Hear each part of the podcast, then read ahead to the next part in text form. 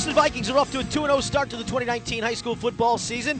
And unlike last season with 2 0 record to start the year that they had to forfeit, Princeton looking to keep this thing rolling as they open Greater Miami Conference play tonight. Good evening, everybody, on a warm, breezy summer night. I'm Richard Skinner, along with producer engineer Zach Waddell. We come to you from Sycamore High School where tonight 2 0 Princeton takes on 2 0 Sycamore. It's opening night for the entire Greater Miami Conference, as each team now will play nothing but GMC games over the final eight games of the regular season. So this makes it a very big game. Princeton off 38 7 and 42 0 wins over Withrow. Games in which penalties came into play heavily for Princeton, but still two dominant performances with, by the defense in both of those games. Narrowly uh, not uh, getting the shutout in the opener thanks to a fourth down pass interference call in the end zone. Uh, but last week, dismantling Withrow 42 to nothing. Sycamore went six and four a season ago under Scott Totillo, who's in his 13th year, 14th year here at the school. He's 93 and 49 overall. And that 6 and 4 record came after Sycamore made the playoffs in 2016 and 2017. They made it a handful of years prior to that under Totillo, but missed the playoffs last year for the first time since 2015. But they have gotten off to the 2 0 start, beating Loveland 50 to 20 and knocking off Kings by a final count of 31 to 24. And they've done it with great offensive balance. First year starting quarterback Andrew Fair, 26 of 36, 72.2%. 389 yards, five touchdowns, and no interceptions.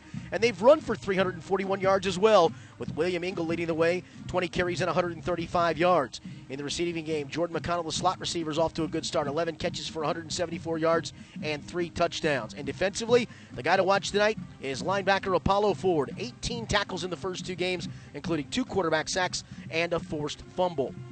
For Princeton, as I mentioned, it's been mostly the defense that's carried the day, but the Vikings have also rushed for 520 yards and a 6.8 yard clip in the first two games, and had several uh, plays called back by penalties that wiped out some big games. Quarterback my Jaden Horton has led the way on the ground with 183 yards and 26 attempts and two touchdowns.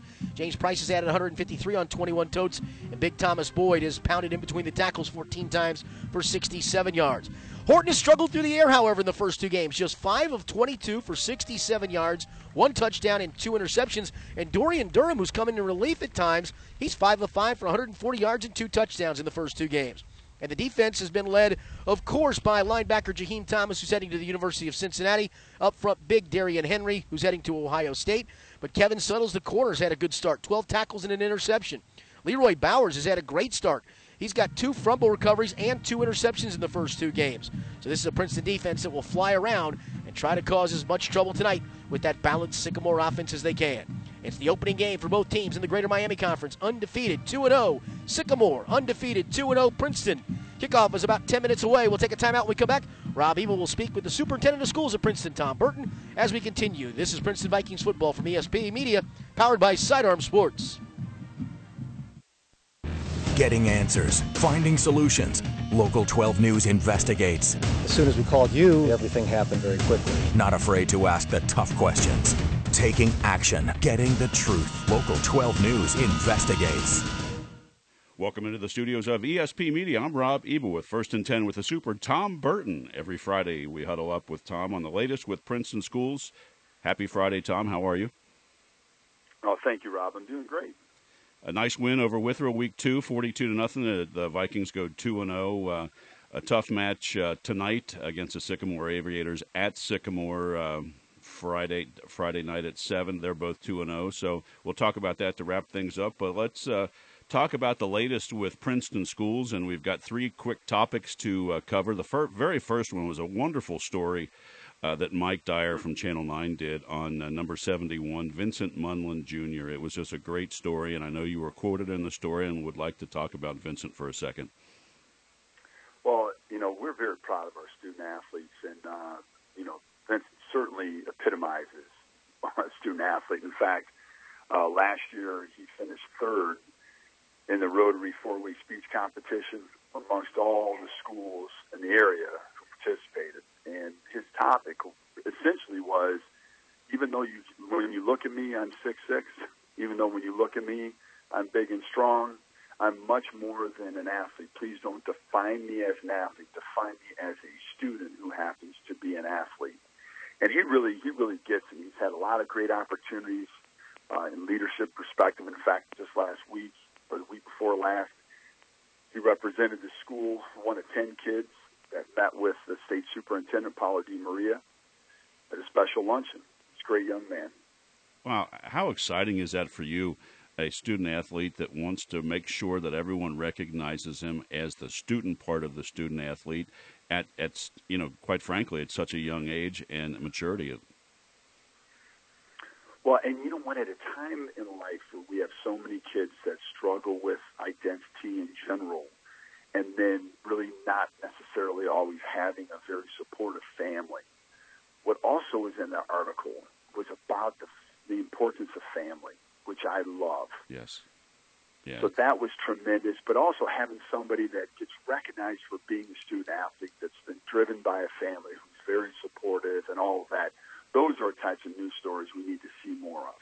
Yeah, and and then the I, I hate to use the, the, R word, the recruiting word, but you know, so a, a family uh, around the, the dinner table or having lunch or breakfast over the weekend can pull up that story for a fourth, fifth, sixth grader and, and show them, see, you, you can you can do this, and it's it's just so nice to see, and it was just a, such a wonderful story. Well, that's I would hope that that story would be talked about over and over and over again. And some of the values that both mom and dad have are just critical to Vincent's development. And that's what we need more of. Now, whether it's a grandmother or grandfather or a, a guardian or a foster parent, those roles are absolutely critical, and an aunt and uncle. And those values can still be given over and over and over again when it comes to I'm going to support my son, I'm going to support my daughter, but I'm holding them accountable because that's what we need to do. I'm not your friend. I am your mom. I am your dad. I'm your uncle, your aunt. I love you enough to hold you accountable. Yes. Yes, I, I do believe we need more of that in society today, and I think it would go a long way. Uh, some more great news for Princeton City Schools getting acceptance into the League of Innovative Schools, and uh, I, I, saw that, and I, it, just another wonderful uh, uh, item for Princeton City Schools. I know you'd love to talk to the fans about the uh, League of Innovative Schools. You know, Rob, we work overtime in Princeton.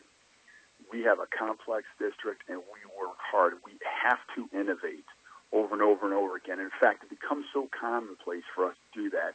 I think some people, when they think innovation, what are we? Are we really innovating? Yeah, we're innovating over and over and over again. We're reinventing and trying to do things differently. And so with the acceptance, and there's only a 114 school districts in this in the country, only 114 in the country that were accepted wow. into the League of Innovative Schools, and and it's a think tank, and it's collaborative, and it's superintendents and uh, administration and the, all these cohorts to really kind of get together to try to figure out education and to do things differently, to disrupt education at a level that we need to do to be able to advance learning and to be able to really advance citizenship. Well, that's exciting, and it, it, it takes a team to get recognized to do that. And I know that uh, you'd be the first to applaud all of your staff and and uh, uh, colleagues that have uh, allowed you guys to get accepted into that. Well, and you know what, Rob, that's I'm very very glad you brought that up because you know so often I think superintendents sometimes you know you're you know, you, you, you get the credit, but you also get the blame. But sure. but the credit is really very rarely ever our doing. I mean, we may we have may have the vision, and but I was pushed by some other superintendents that are dear friends of mine to really look into this because of what it's done for their districts. And so we had people that helped along the way. Tricia Roddy, who's our director of communication, she helped Dr. Mary Phillips, associate superintendent, and it goes on and on and on with the people that had to um, have a vision and accept the vision and work on it to be able to really drive this and to, for acceptance. It was a it was a multiple tier process to get in. So it wasn't a, it was, certainly was not a formality. Everybody who applies does not get in, and like I said, only 114 in the country. Uh, boy, we're really honored. Yeah, that, that's fantastic. that leads me to my final topic, which is a great tie-in with the Vincent Munlin story, and then the League of Innovative Schools is talking about preparing students for the future.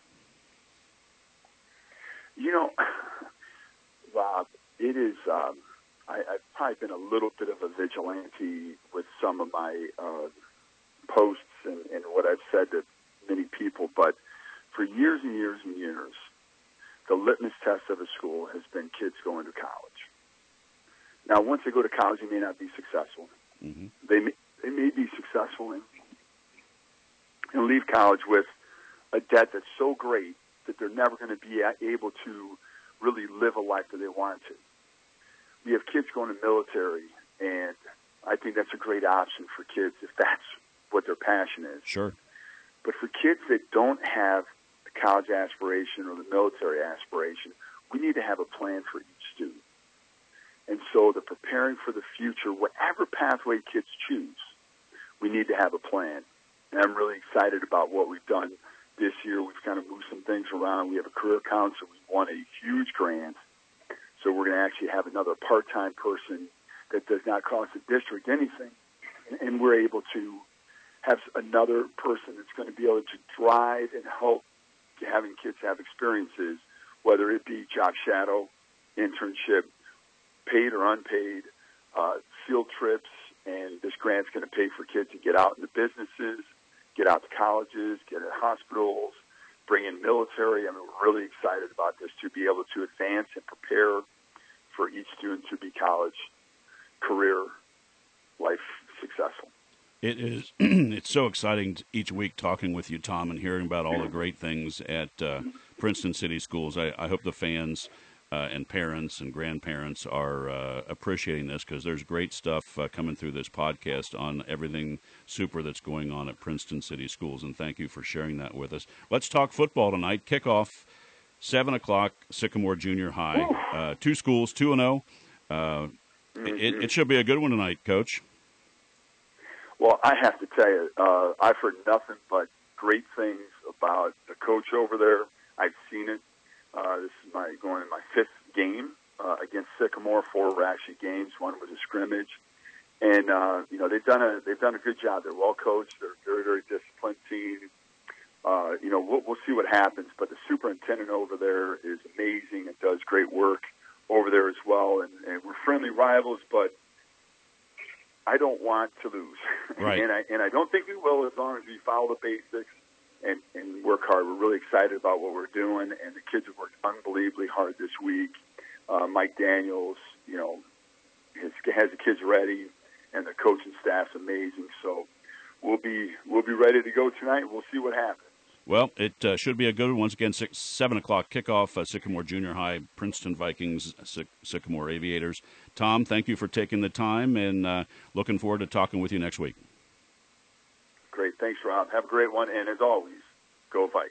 Coming up next, the play by play by Richard Skinner of all the action of the Princeton Vikings and the Sycamore Aviators.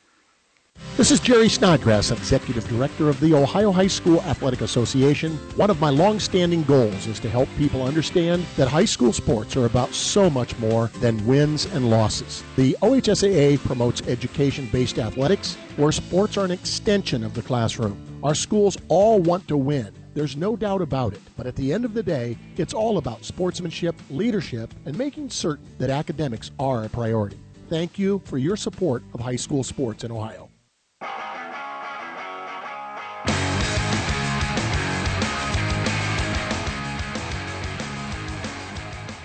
Welcome back here to Sycamore Junior High School. I'm Richard Skinner, getting set to take on the Sycamore Aviators, the Princeton Vikings. Sycamore just came on the field, and now Princeton coming onto the field as well. Again, this is opening night in the Greater Miami Conference, not just for Princeton, but for all schools in the league. It's a 10 team league. Everybody plays everybody except one team once. Last year, these two teams did not play. They skipped each other in the schedule rotation.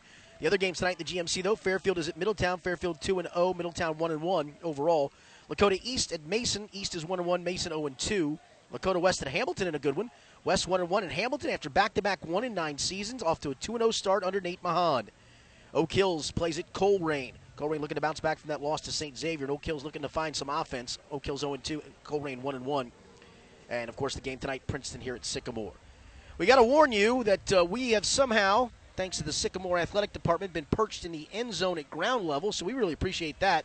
So it is going to be tough to tell at times who's catching balls, who's running balls, who's tackling and yard lines. We will do our best to uh, keep you abreast of that and at least paint the picture somewhat of what's going on. We do have a big screen that uh, I can possibly broadcast of, of on the other end zone, so that may be of some help.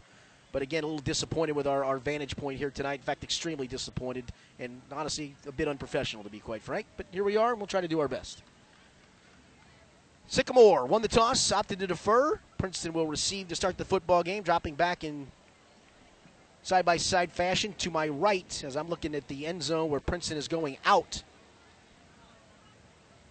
It'll be Leroy Bowers, who's had a great start defensively, two fumble recoveries, two interceptions in the first two games. And to my left, it'll be D'Angelo Foster getting set to receive the kickoff. Princeton in all white uniform tops and bottoms, red numerals trimmed in a little bit of black, red helmets with the Viking insignia, the white Viking insignia on the side. Sycamore in all yellow tops and bottoms with green uniform numbers and lettering. The yellow hat, helmet, excuse me, with the big green S on the side of each part of the helmet. Set to kick it off, it'll be Jack Farron for Sycamore, as we're just waiting for the signal from the official. Pretty nice crowd that's matriculated here tonight on a, again, a very warm and breezy night from Sycamore, from Sycamore Junior High School. There are thunderstorms scattered in the forecast, so hopefully we can avoid that. Right now, it's actually a, a pretty decent night, just a little bit of scattered clouds as the sun gets close to setting here. So Farron has it teed up. He'll be kicking it right towards me in the end zone. He's a left footed kicker. And he'll get set to move on the football. And here he comes to start Princeton and Sycamore. It'll be kicked high and very short, fielded off the end of an up back, and then recovering it there for Princeton, I believe, or no, Sycamore might got it. And they did. Sycamore recovers the fumble as it bounced off the up back. Ari Turner, and recovering is Quai Williams, the starting defensive end, who's down on special teams. And Sycamore will have it deep in Princeton territory on the 24 yard line. So Princeton fumbles the opening kickoff. And now that defense, which has given up seven points all season long, up against to start the game. Up front for Sycamore. The center's Trey Bell. The right guard, Matt Decker. Or the left guard, Matt Decker. The right guard, Kyle Heaton. The right tackle, Rashawn Newbolt Thomas. The left tackle, Eric Buffington. The quarterback, Andrew Fair. We'll see KJ Sally at fullback to open up, and William Engel, the running back. They send two receivers to the left in a slot, one receiver right, that's McConnell. Engel out of the shotgun to the left of the quarterback. He'll get the handoff coming straight ahead. Not much there. Is closing quickly. John Harris dropped him right at about the line of scrimmage, which was officially the 23 yard line. It looks like no gain on the play, so we'll call it second and 10 on a nice play by Engel. Sycamore not huddling, looking over to the sideline for the plays. They send two receivers. McConnell now comes in a slot left with Markel Fisher. And out wide right by himself is Gordian Apple. Out of the shotgun with a running back to his left is Fair. Fair waiting for the snap, and somebody up front flinched. Now, of course, our, our view isn't bad enough at this ground level. Now we have photographers scattered out in front of us, so that helps a lot to try to find out what's going on. It'll be a false start against Sycamore, so the five yard penalty backs the Aviators up. will make it second and 15 at their own 28 after recovering this, the Princeton fumble on the kickoff. Same formation, one receiver right, two to the left. Out of the shotgun is Fair. Waiting for the snap. Takes the snap, drops to throw. He's looking, wants to set up the screen, does so inside to an apple, and he carries it down to about the 20 yard line. Might have got inside of it. They'll make it the 21 yard line, gain of seven yards. It'll be now third and about seven from there. So big defensive stand time for Princeton, trying to keep him out of the end zone or off the scoreboard after the fumbled kickoff return. Fair has two receivers left. Trip set to the right, empty backfield. He stands alone in the shotgun. Takes the snap, drops the throw. Looking, looking, fires towards the end zone in the middle, and it's intercepted in the end zone by Kevin Suttles. Coming out right at the five, angling outside at the 10. Has a man about to get him from behind and does so at the 15 and the 20. And Kevin Suttles, the ball was overthrown, well covered by Suttles. He made an easy interception on the play. And after Princeton turns the football over to start the game, Andrew Fair throws it right back as Kevin Suttles picks it off in the end zone and returns it out to about the 20 25 yard line.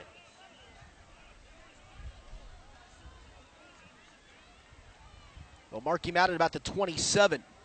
So for Suttles, that's his second interception of the year. And Fair, who came in very, very accurate throwing the football in the season, that's just his, that's his first interception in 38 pass attempts. So first down, Princeton. No harm, no foul after that last set. My Jaden Horton out of the shotgun, hands it to Price, who runs straight ahead, gets a little bit of a hole and not much, as he got a couple, maybe up to about the 30, 31 yard line. Nice tackle coming up from the inside linebacker spot. Nick Stevenson up front. Quai Williams is the defensive end. The other end, defensive end is Evan Massey. On the nose is David Gutierrez. We'll set the linebackers in just a second. It's a 3 4 4 alignment. Second and 10, so they give him no gain at the 29. Horton takes it, fakes it, drops the throw, wants to sling it long. He's got a receiver. Burkhalter out there, jumps up to catch it, can't hang on.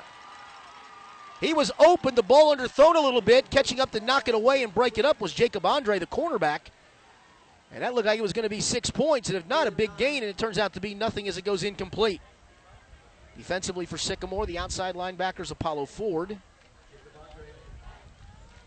is one of them. The other outside linebacker, Giovanni Mujani. The inside linebackers, Nick Stevenson, Noah Blaze, Dylan Andre, Jacob Andre are two of the corners. Uh, Jacob Andre just broke that up. Jacob Tuamese, the free safety. Justin Williams, the strong safety. We'll set Princeton maybe after this play. Here's Horton, option right, pitches it to Price. Has nowhere to run. Now tries to cut back to his left. Can he get to the outside? He cannot as he's tripped up in the backfield. Just getting him around the ankles. Noah Blaze, the inside linebacker. If he hadn't gotten him, Price had an escape route. Starting, he started right, tried to cut it all the way back across the field to his left. But Blaze did a good job to trip him up by the ankles for a loss of a couple, and Princeton will have to punt the football away. Jordan McConnell will do- drop back in single safety, it looks like. And we got a new punter tonight, it looks like, as well. It's been Robert Rutherford, but it's Tamir Matthews who will do the punting tonight. And Gabe Bamer is going to be the long snapper tonight. So some changes in that special teams group. The snaps have not been great. This one's a little wobbly. It bounces back, but Matthews gets it, almost has it blocked, and gets the punt away. It's a high punt that's going to be not fielded, letting it go and rolling dead, and downing it is Princeton at about the 41 yard line of Sycamore. So each team has turned it over once. Princeton now has punted it once, and it'll be with 8:55 to go in a scoreless first quarter. Sycamore's second crack at things offensively.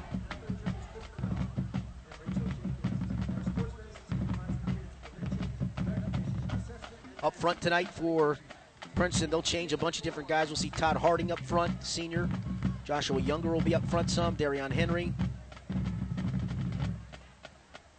See who's in there now.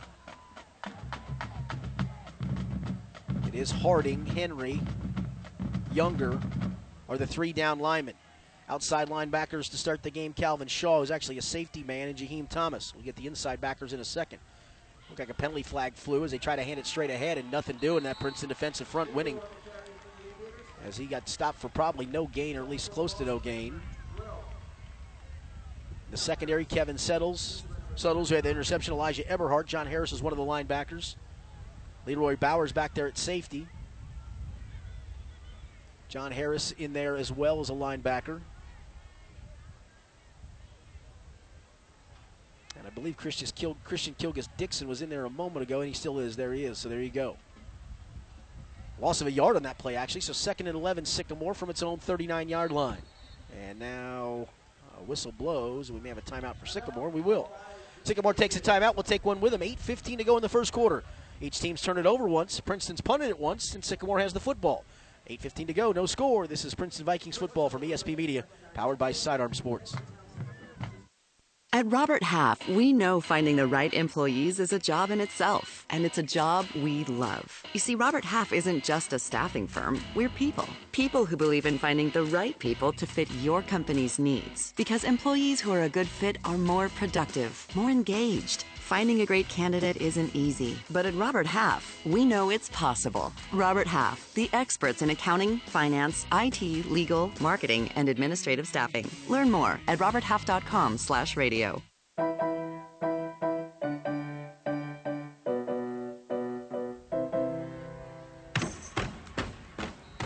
As we return, Sycamore has it second and 11 from its own 39 after the timeout. They got a running back to the left of the quarterback fair.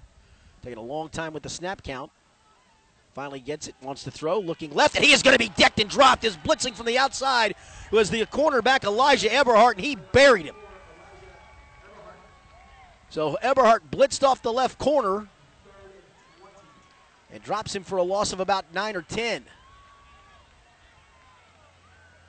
Fair was looking left all the way, and Eberhardt came from the left of the defense, his right, and he never saw him. So third and 20 for Sycamore from the 30. They put a running back this time almost behind the quarterback fair, just at a little bit of an angle. And that running back in there at the moment is Tyler Richardson. He's actually the H back, so an extra blocker. Third and 20 now, movement up front, and whistles fly, whistles blow. I think we got a flinch up front from Sycamore. So Princeton off to a great start so far defensively. Got the short field against them when Sycamore recovered a fumble at the Princeton 24 on the opening kickoff. Got the ball back on the line on the interception by Kevin Suttles. And now they've pushed Sycamore on its second possession to a third and 25, back on its own 25. Two receivers go left of the formation. They keep some people in tight. They're just trying to get some extra blockers now in the game. And here's a turn and a handoff inside. It goes to Richardson, I believe. No, correction. That's going to be handed off to the backup running back, Damir Celestine. And he got about five yards back, but it'll be fourth down, and Sycamore's going to have to punt it away. So another good job by the Princeton defense.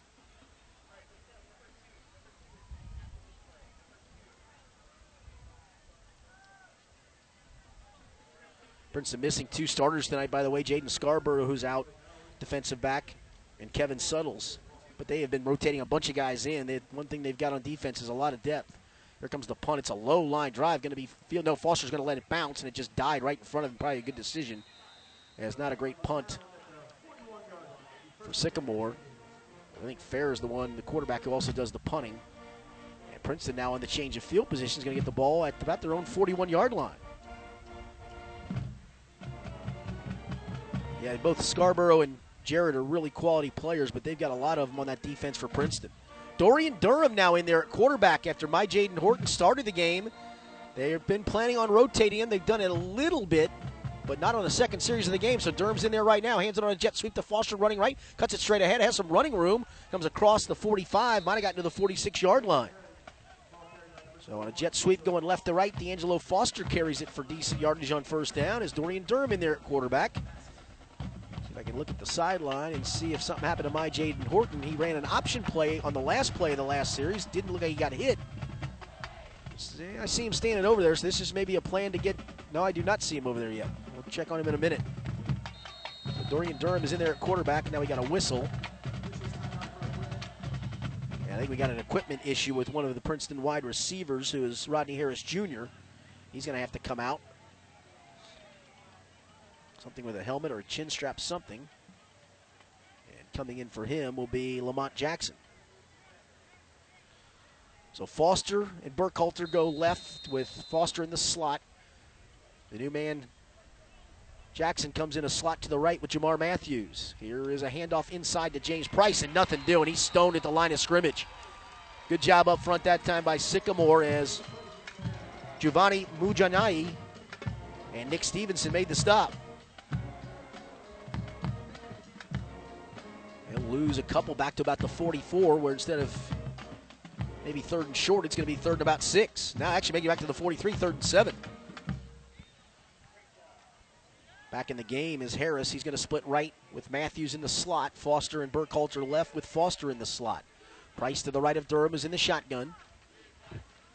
Now they send Matthews in motion left to right. Fake it to him on the jet sweep. Dropping to throw. Durham throws a quick deep out to Burkhalter. Beautiful throw. Caught at the sideline. And that's going to be enough for a first down. A back shoulder throw from Dorian Durham, and he put it right on the money to big Sterling Burkhalter, who snatched it out of the air.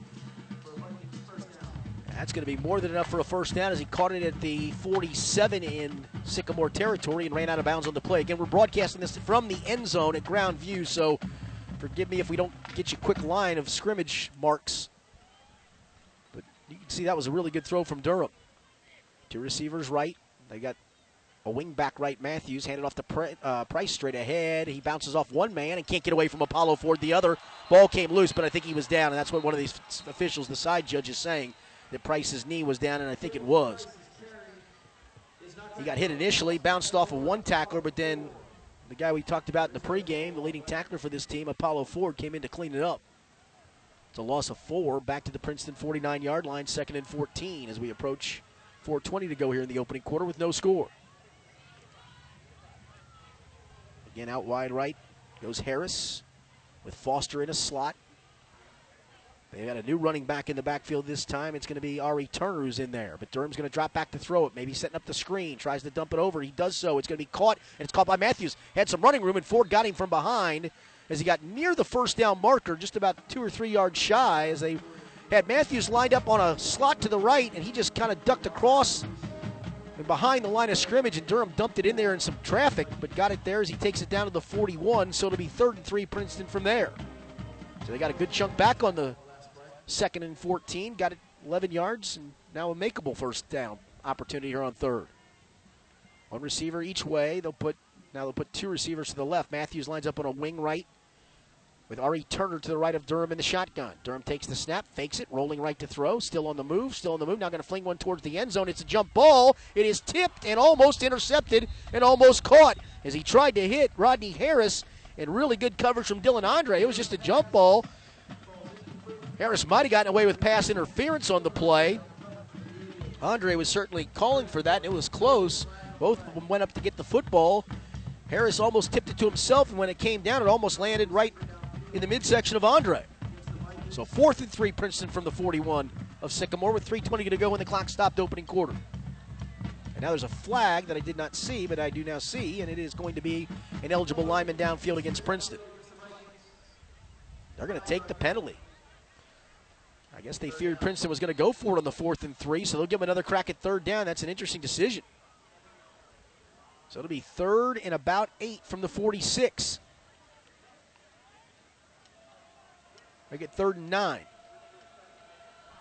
Three receivers come right, although Matthews is on a wing right. Foster, the slot man, Harris out wide. Durham takes the snap, drops the throw, has some good protection, throws it to the outside. Caught by Burkhalter for a first down and more, and he's banged down out of bounds. Another good throw from Dorian Durham. There to knock him out. Jacob Tume, the free safety. But another good, accurate throw on the out pattern Burkhalter takes it all the way down to the 30 yard line of Sycamore, where it'll be first and 10 Princeton.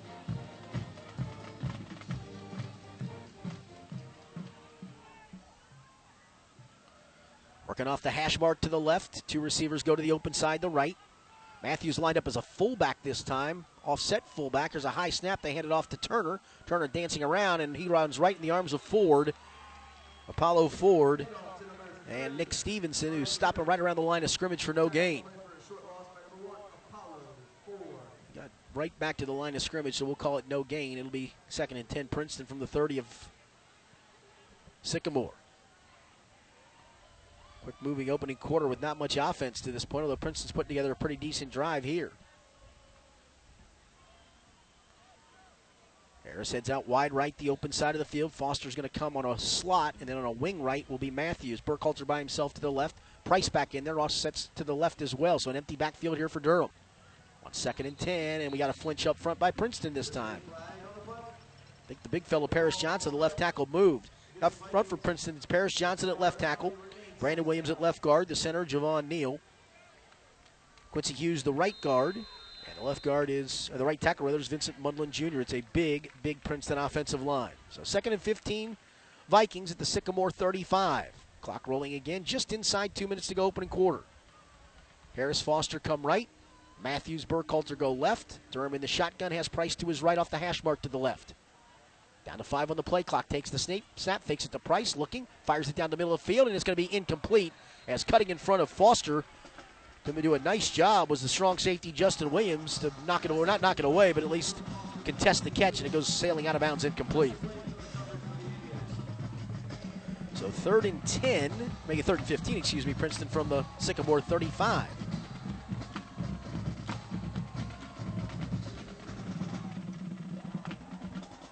Dorian Durham on the second offensive series for Princeton in the game in place of my Jaden Horton. Again, it's hard for us to see on the sideline if Horton's standing over there or not.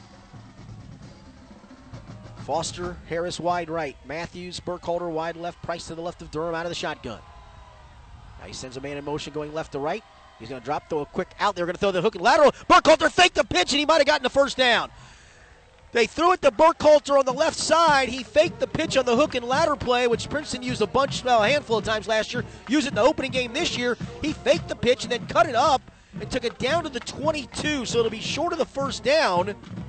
But it'll be fourth and two for Princeton, and let's see what they decide to do. They're going to bring some beef in and go for it. They're bringing big Todd Harding at 6'2, 300 pounds to play tight end. And Darian Henry, who scored the first touchdown of the year, he's in there as actually they're dual fullbacks with Price behind him. Turn, hand, Price trying to burrow his way going left. And did he get enough of it? It's hard to tell. Sycamore seems to think they stopped him. And it looks like they did. So Price, they brought the beef in, tried to run behind big 300 pound Todd Harding and big 6'5, 260 pound Darian Henry. And Price is stopped short. Princeton turns over on downs with a minute two to go in the scoreless first quarter at the Sycamore 21 yard line. Came up a yard shy. Sycamore's third time with the football. Their two possessions have ended in an interception in the end zone after they recovered a Princeton fumble. And then a three and out, which they got negative yardage. They start from the 21. Engel back in there at running back to the left of Fair out of the shotgun. Has two receivers each way. Actually, he's going to work under center. Turns, drops to throw, looking, wants to throw a deep ball, has a man open out there, and it's going to be caught deep downfield and then knocked away. Now they're going to say incomplete. Looked like he caught it, but as he was coming down to the ground, there to break it up, Caleb Crawford, as Gordy and Apple Looked like he had, a, had the football as he was coming to the ground and landed on the ground. It came loose, and they say incomplete. So big break for Princeton. Got open deep down the left seam. And a pretty good throw from Andrew Fair as well. Second and 10, Sycamore on its own 21. Protection held up very well that time for Sycamore. It's been the defense so far, front, front line of Princeton that's dominated. Fair's going to go back under center. He's got just offset to his left behind him. Engel takes it, drops, play fakes, throws a screen to the outside, throws it away. That might be a live football now. They say incomplete. So it'll make it third and 10 with 52 seconds to go in the, in the quarter. The 21. So Princeton trying in this opening quarter to put another good defensive performance together. That'll be eight scoreless quarters out of nine they've played this year. So third and 10. And they're going to put two receivers to each side. And walking up and going to take the snap from center is fair. Takes the snap, drops the throw, has some time. Looking, now he's in some trouble, and down he goes in the arms of Joshua Younger, back at around the 15 yard line for a quarterback sack.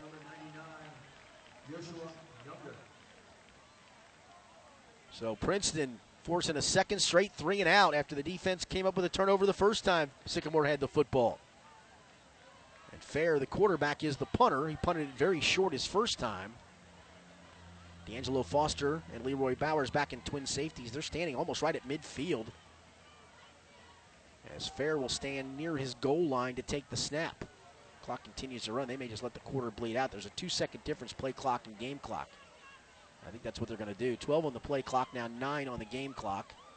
And they don't even look interested in snapping this football. And Sycamore's going to take this to the second quarter, and so will we as time runs out in quarter number one.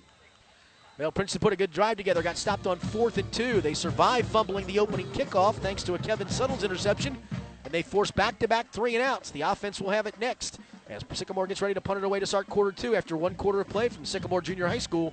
It's Princeton nothing, Sycamore nothing. This is Princeton Vikings football from ESP Media, powered by Sidearm Sports.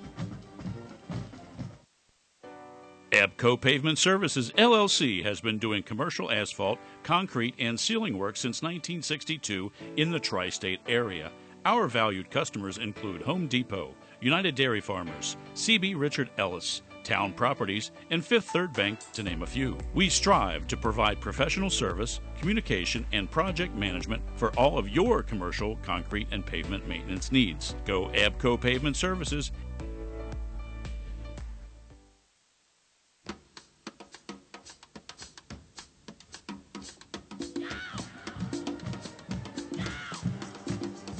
Back here at Sycamore Junior High School, I'm Richard Skinner with our producer engineer Zach Waddell.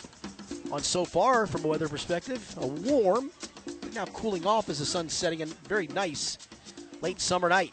As start quarter number two, it'll be Andrew Fair to punt, standing at his own five. Bowers and Foster back in twin safety, standing at about the 50 yard line. So not a very deep drop for Fair. He's only about nine yards deep.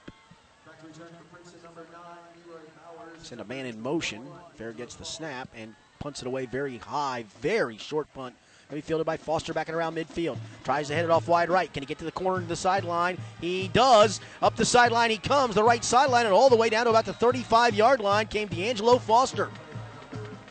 And there is a no, there's not a flag. I saw yellow, but that's a yellow shoe that was walking off. So a good return by Foster and great field position by Princeton. That was a better punt than I thought. He fielded that back at the 44. Again, it's hard to tell lines because we are broadcasting from the end zone at ground level. And they'll mark him at about the 37, 38 yard line in Sycamore territory. So a golden opportunity for Princeton early second quarter to get some points on the board. Let's see who's in there at quarterback. It'll be back to my Jaden Horton. So Horton had series one, Durham had series two, and Horton back in there for series three. Takes the snap, He's going to fake it, and he's going to try to run it, and he's going nowhere, and he's going to get dropped out for a loss. But both defensive fronts winning, as that was Quai Williams, the defensive end, who made the stop. Nice play by Kai Williams to make the tackle. He'll lose. No, actually, he'll give him a yard on the play. That's all.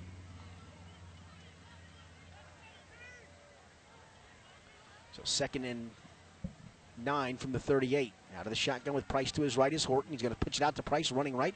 Makes a good cut inside the 35, down to about the 30 yard line. I mean, just shy of the first down. Noah Blaze, along with Jacob Tuame, made the stop.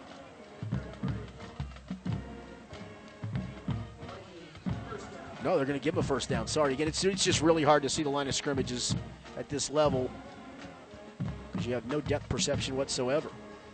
But it is a first down, Princeton from about the 28 yard line as they send one receiver wide left, and we got all kinds of people moving up front. And I think it was, see who flinched first. It'll be an offsides on Sycamore, so Princeton gets a free five yards. Now they'll have it first and five at the Sycamore 23.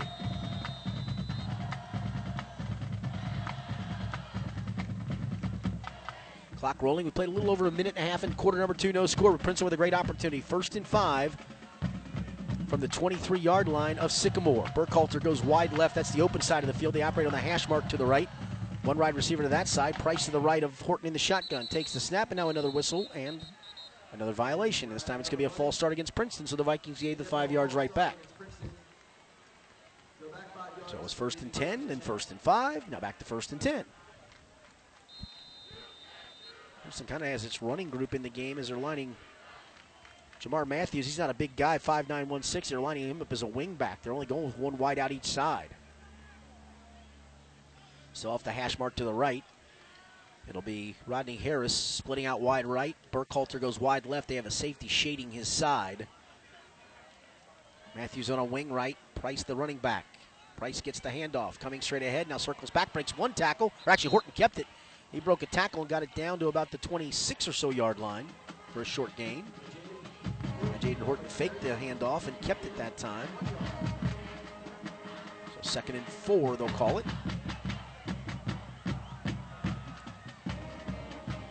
Princeton's defense has been dominant throughout. Sycamore has allowed a little bit of a drive, but their defense has been pretty good so far too. A defense that gave up 20 to Loveland and 24 to Kings, but holding their own so far here. Horton out of the shotgun, has two receivers to his left, one to his right, takes the snap, drops to throw, wants to throw, now he wants to scramble, dancing around, trying to get to the outside, does so, has running room inside the 20, leaps a defender and gets out of bounds down and around the 15, maybe the 14 yard line, and that should be enough for a first down. My Jaden Horton took one look left, saw it was covered, and took off running right. And he's got the first down for Princeton on the run, on the scramble. I'll mark him out of bounds at about the 19 yard line, excuse me, but that's still more than enough for a first down. Burkhalter now going to go wide left by himself. Harris wide right. Sycamore changing everybody defensively. They had guys scrambling all over the field. Horton takes the snap, hands it off inside to Price, and he gets it down to about the 15 or so yard line for a short gain of two or three. Noah Blaze with another tackle for Sycamore. I'll mark him at the 16.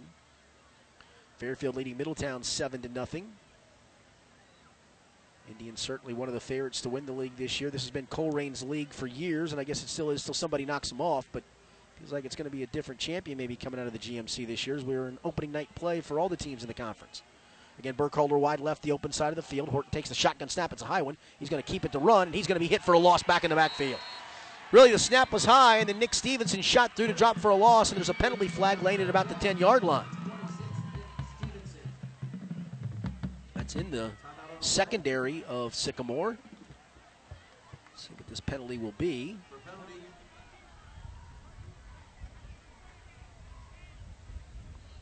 Don't see a signal from the referee. I think it's on Princeton. Still's made no signal.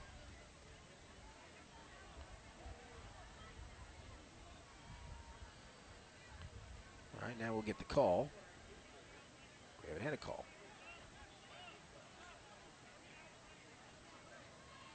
Holding will be the call against Princeton. And it'll be declined, so it'll be after the loss Third and 11 from back around the 20 yard line or so. So Princeton's got to get to the nine for a first down. Clock stopped with exactly eight minutes to go in the first half, and there is no score. So big third down here. Burkhalter comes wide left. Harris and Matthews go wide right. Tight end to the right. Now Matthews going to reset, go from the right to the left slot inside of Burkhalter. Out of the shotgun with Price to his right. Now they send a man back in motion going the other way. That's Matthews. Horton takes the snap, drops the throw, slings a slant to Burkhalter, makes the catch down around the 10 yard line. And now they say no, he did not hang on. It was bobbling and coming out as Burkhalter cut inside. The throw behind him just a hair, but a pretty good throw. Burkhalter just could not hang on.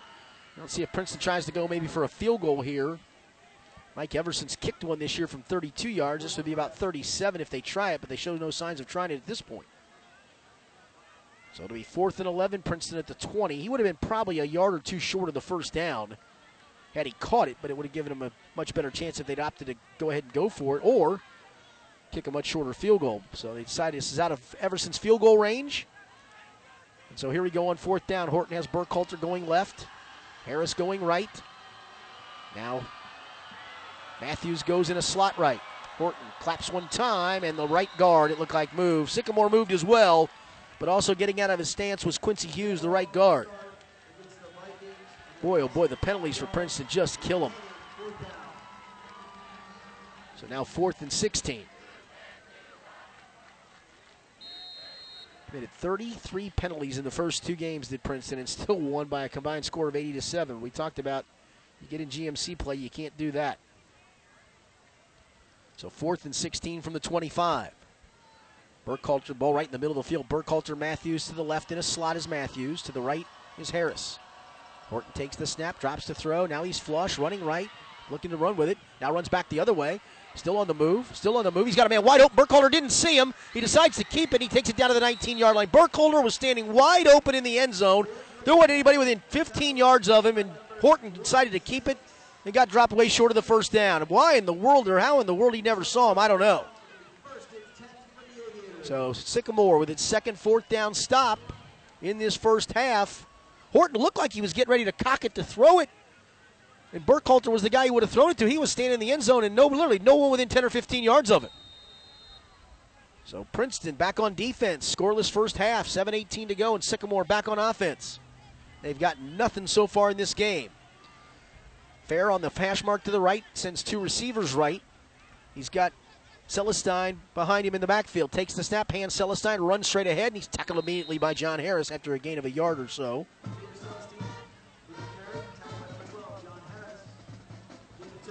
Pick up of a couple. Last two series have been three and outs. The first series ended in an interception in the end zone. After, though, Sycamore had recovered a fumble at the Princeton 24 yard line. Changing receiving packages here. Play clock, plenty of time. Still 20 on the play clock. They send an apple wide left. Going wide right, not very wide right, just to the outside of the tight end. To the right is McConnell. They have two tight ends in there. Celestine behind Fair. Gets the handoff coming straight ahead. Runs into a brick wall. Harding and Henry got some penetration. He squeezed a yard or two out of it, but that's going to be it. So it'll be third and about six. Colerain leads Oak Hills first quarter 14 0. Lakota East, Lakota West on top of Hamilton 6 0 second quarter. Lakota East 14 0 on Mason first quarter. And Fairfield now 21 7 over Middletown, second quarter. Here, with approaching six minutes to go, it'll be third and seven Sycamore from its own 20 yard line. Two receivers right, one to the left. Fair in the shotgun has Celestine to his right. Looks at a five man front. Long count down to eight on the play clock. Takes the snap, drops the throw, looking, fires it over the middle, has a man open, and that's going to be close to a first down. Is hooking up was KJ Sally. And that is going to be enough for a first down for Sycamore. John Harris made the stop. He got the gain up to the 25, so more than enough for the first down. So first and 10 from there, under six minutes to go in the half. Fair takes the snap, wants to just keep it on a quarterback run, and he ran right in. He made a cut straight up field, and when he did, it was Jason Randall Miller there to make the tackle. Short gain of a yard. No score still, first half. Two receivers left, the open side of the field. Nobody wind up wide right. Here's Ferry's just going to run it straight ahead again. Spinning him down after another short game was the same guy, Jason Randall Miller. Maybe a yard or two. And so now it'll be third, and we'll call it seven with the ball at the 32 yard line. McConnell goes wide left, also out that way is Markel Fisher. And an apple wide right. Fair has Celestine to his left out of the shotgun, off the hash mark to the right. Waiting for the snap. Gets it, drops the throw. Looking, sets his feet, fires it over the middle, throws behind the receiver, and a nice catch for a first down. That was McConnell. Jordan McConnell, that ball was thrown behind him. McConnell had to stop and catch it with his body going away from the football. And that's more than enough for another Sycamore first down with 4.30 to go, two to go in the half. And Sycamore going right back to the line of scrimmage as that gain takes it up to the 48 yard line. Two receivers right, one to the left. And now a whistle blows, and we're going to get a, a flag, a false start against Sycamore. So each team hurting itself with penalties, pre snap penalties. So that'll back Sycamore up five yards. So first and 15 for Sycamore at its own 43 as the clock starts again. 4.15 to go in the half. Princeton has all three timeouts. Sycamore has two. Fair sends three receivers left. Trip set that way. Fisher, the furthest out, and Apple inside, and then McConnell nearest. He reset the running back Celestine to the right of the quarterback. Fair from the shotgun on first and 15. He's going to drop the throw, wants to fire a quick slant, and it's caught and going down to a knee was an Apple right away for a short gain of about five or six.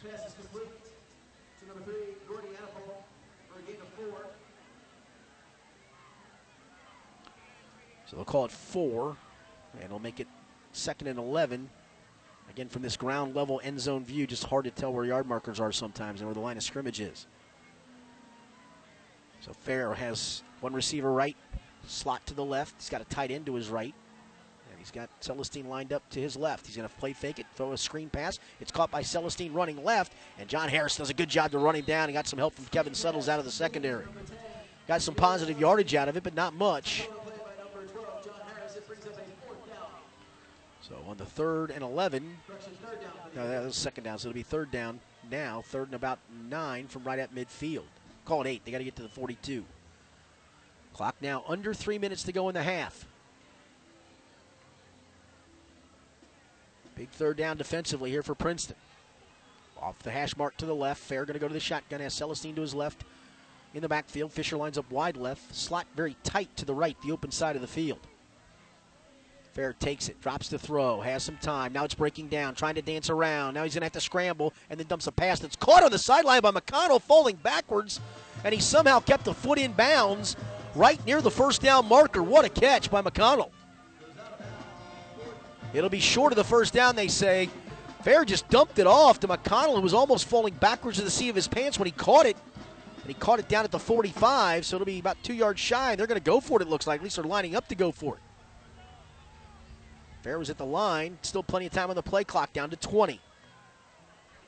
Now he's going to back up, and he is going to quick kick it away from there. So they decide to punt it after all. Actually, not a quick kick, just a short pooch kick, and it is going to roll into the end zone for a touchback. So the touchback will give first and 10 for Princeton at its own 20 with 206, 226 to go first half, and we're still scoreless. See if Durham, who's more of the passing quarterback, comes back for this kind of two minute drill.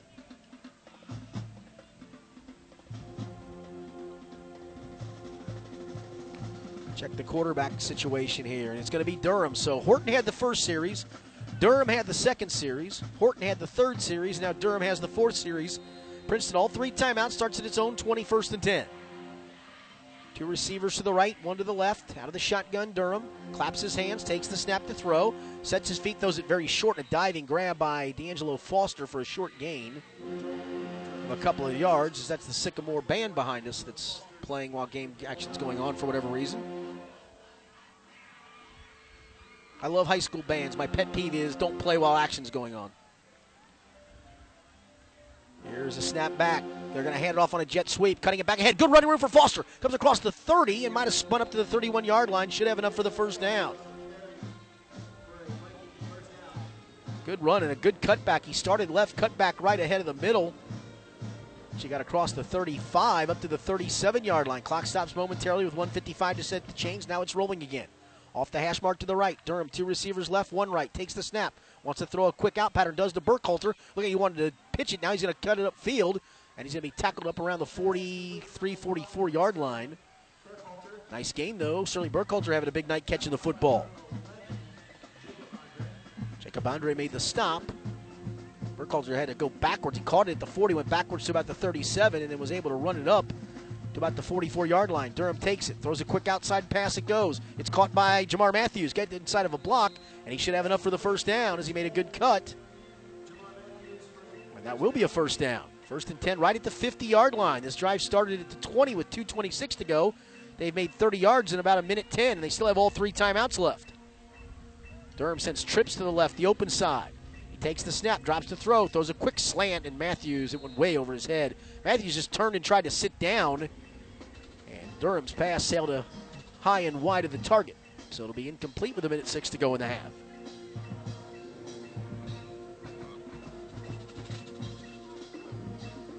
Still no score in this one. Sycamore got a golden opportunity on the first kick on the opening kickoff when Princeton fumbled it, but then Kevin Suttles intercepted an Andrew Fair pass in the end zone. On the shotgun, Durham takes the snap, drops the throw, sails it down the middle, almost intercepted. Knocked down and probably should have picked it off was Noah Blaze. That'll make it third and 10.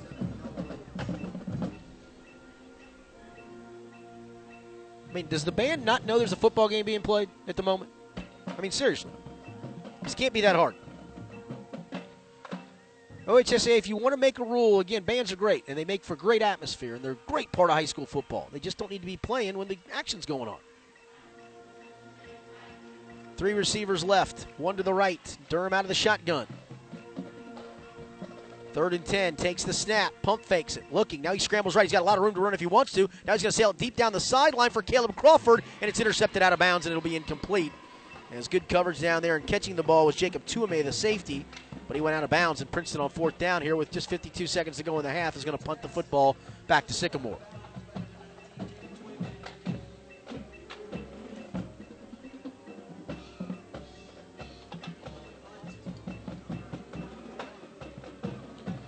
So again, let's see who's in punt formation. It's going to be for the second time tonight. Tamir Matthews. Noah Blaze will drop back in single safety to return the punt. A little bit of a high snap, but Matthews has it. Gets the punt away. It's a wobbly, very short punt that is going to bounce sideways and go out of bounds at around the 30 yard line. So, not much on that punt with 54 seconds to go, 44 seconds to go in the half, and now there's a penalty flag Back where Princeton punted the football. Is this going to be running into the kicker? I don't see the referee. There he is amid all the players.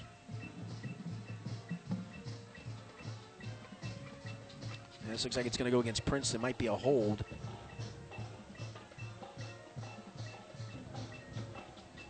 Now they walk over to tell Mike Daniels what the call is. Still haven't signaled what the call is, so we still don't know. Going to be. This can't be this hard. Running into the kicker, so that's the five yard variety. But because it was not a great punt by Matthews, he's going to punt it again. So it'll be fourth and five now from the 45. And now Mike Daniels is going to take a timeout. We'll take a quick timeout with him. 44 seconds to go in the first half. There's no score. Princeton and Sycamore. This is Princeton Vikings football from ESP Media, powered by Sidearm Sports.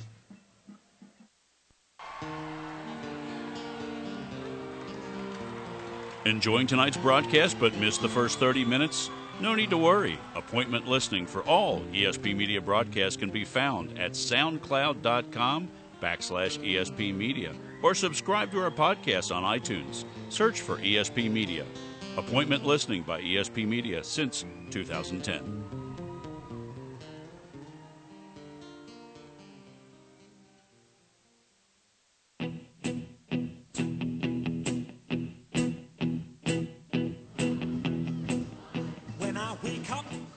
Back here at Sycamore Junior High School, I'm Richard Skinner. Our producer engineer tonight, Zach Waddell.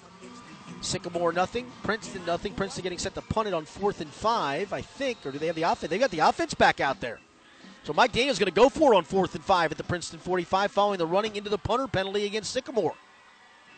And Durham stays in at quarterback. He's got two receivers each way. Running back to his left, Price takes the shotgun snap, drops to throw, looking, throws an out route through the hands of Matthews. Princeton will turn it over on down. So now Sycamore's got a little bit of a chance with two timeouts and really good field position at its own 45 yard line. 40 seconds to go in the half. Fairly quick moving first half to this point. And if any rain's coming, hopefully we can get this thing in before it does. But right now, skies don't look threatening at all. Very nice twilight sky we got going here tonight. And it's cooled down significantly since the sun went down. Still a warm evening. So Princeton's defense has been really good so far. See if they can do it again. They've got Sycamore has a receiver, McConnell, way outside the numbers to the right, the open side of the field. Now they're going to come double team him. We're going to get man coverage. Now they may still. Bear's going to take it, fake it, drop the throw, looking, looking. It's going to sling it down the middle, and it's going to be intercepted, and dropped by Leroy Bowers. He was trying to run with it before he caught it. Almost had his third pick of the year. It was thrown right to him, and he had some running room in front of him.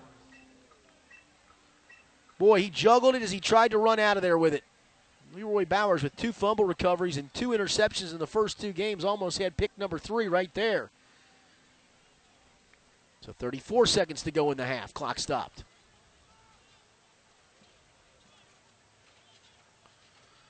Again, off the hash mark to the left. He, they don't have any receivers that way. Now they're going to send two over that side, the short side of the field. They actually may be sending three over there. McConnell goes over that way. Sally goes over that way. Now Fisher was over to the left. He comes out to the right with Anapol. Got a player to the left of the quarterback fair and the shotgun takes the snap, going to hand it off. It's going to be Engel running right and running right into the arms of the Princeton defense and nothing doing. There are about five white shirted Viking defenders there to stack him up after a short gain. Let's see if that just takes it to the half, down to 20 seconds. Down to 15, and think that may just do it for the half. Inside of 10, no threat of the play clock, and I think we're going to end this first half with neither team putting points up. Down to one, and that's going to do it. Time runs out in the first half of play. Princeton put together one decent drive, didn't get any points out of it when they went for it on fourth and two at the 32 of Sycamore and came up a yard shy. Sycamore had a golden opportunity after recovering a Princeton fumble on the opening kickoff, but Kevin Suttles came up with an interception in the end zone to thwart that drive. And it's been all defense for the most part. And that's why here at halftime the score, it's Princeton nothing. It's Sycamore nothing. Coming up, the Angry Guys podcast here at halftime. We'll be back in about 15, 16, 17 minutes, somewhere along the, those lines, to bring you second half action. It should be a dandy. Again, here at halftime. Princeton 0, Sycamore 0. This is Princeton Vikings football from ESP Media, and as always, it's powered by Sidearm Sports. Budget Door of Cincinnati has you covered. We specialize in repair and installation of commercial doors, security gates, and dock levelers. With affordable rates, 24 hour commercial service, and free replacement quotes, Budget Door can help you with any of your dock or door projects. Have an issue with your home garage door or opener? Budget Door can help with that too. Servicing the tri state area for over 30 years, Budget Door offers quality service at a budget price. Call 513 851 6644 to schedule your door repair or replacement today. It's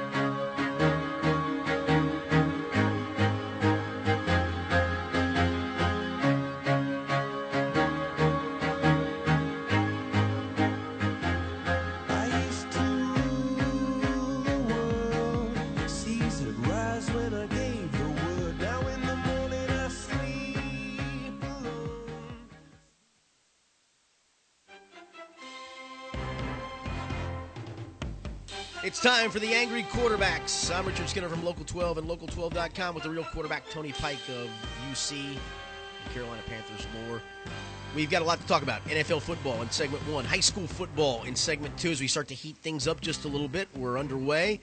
And college football, I have to get Tony's take on the uh, the UC debacle at Ohio State. A very disappointing performance by the Bearcats and an impressive performance by Ohio State. Hey, so we've got a lot to go. Yes, We've got a special guest on the line. we do. Yes. Who do we have? Speak up. Fellas, Oh, fellas, no. fellas, fellas. Well, hello. Did you see Sunday? Did you see Sunday? I mean, all the trash talk that you guys gave me last year, and all it took was Zac Taylor Oh, coming gosh. from the Rams. John Ross has arrived. I miss you guys. How are you? I, we, we miss you too, James Rapien, because we are broadcasting, by the way, from the James Rapien Memorial Studio. So it's good to hear you from the grave. Things sound sound well for you. Your your your your your guy your guy did good, other than his two drop passes. But other than the two drop passes, he did. Uh, uh, he, here we he- go, He, yeah. did.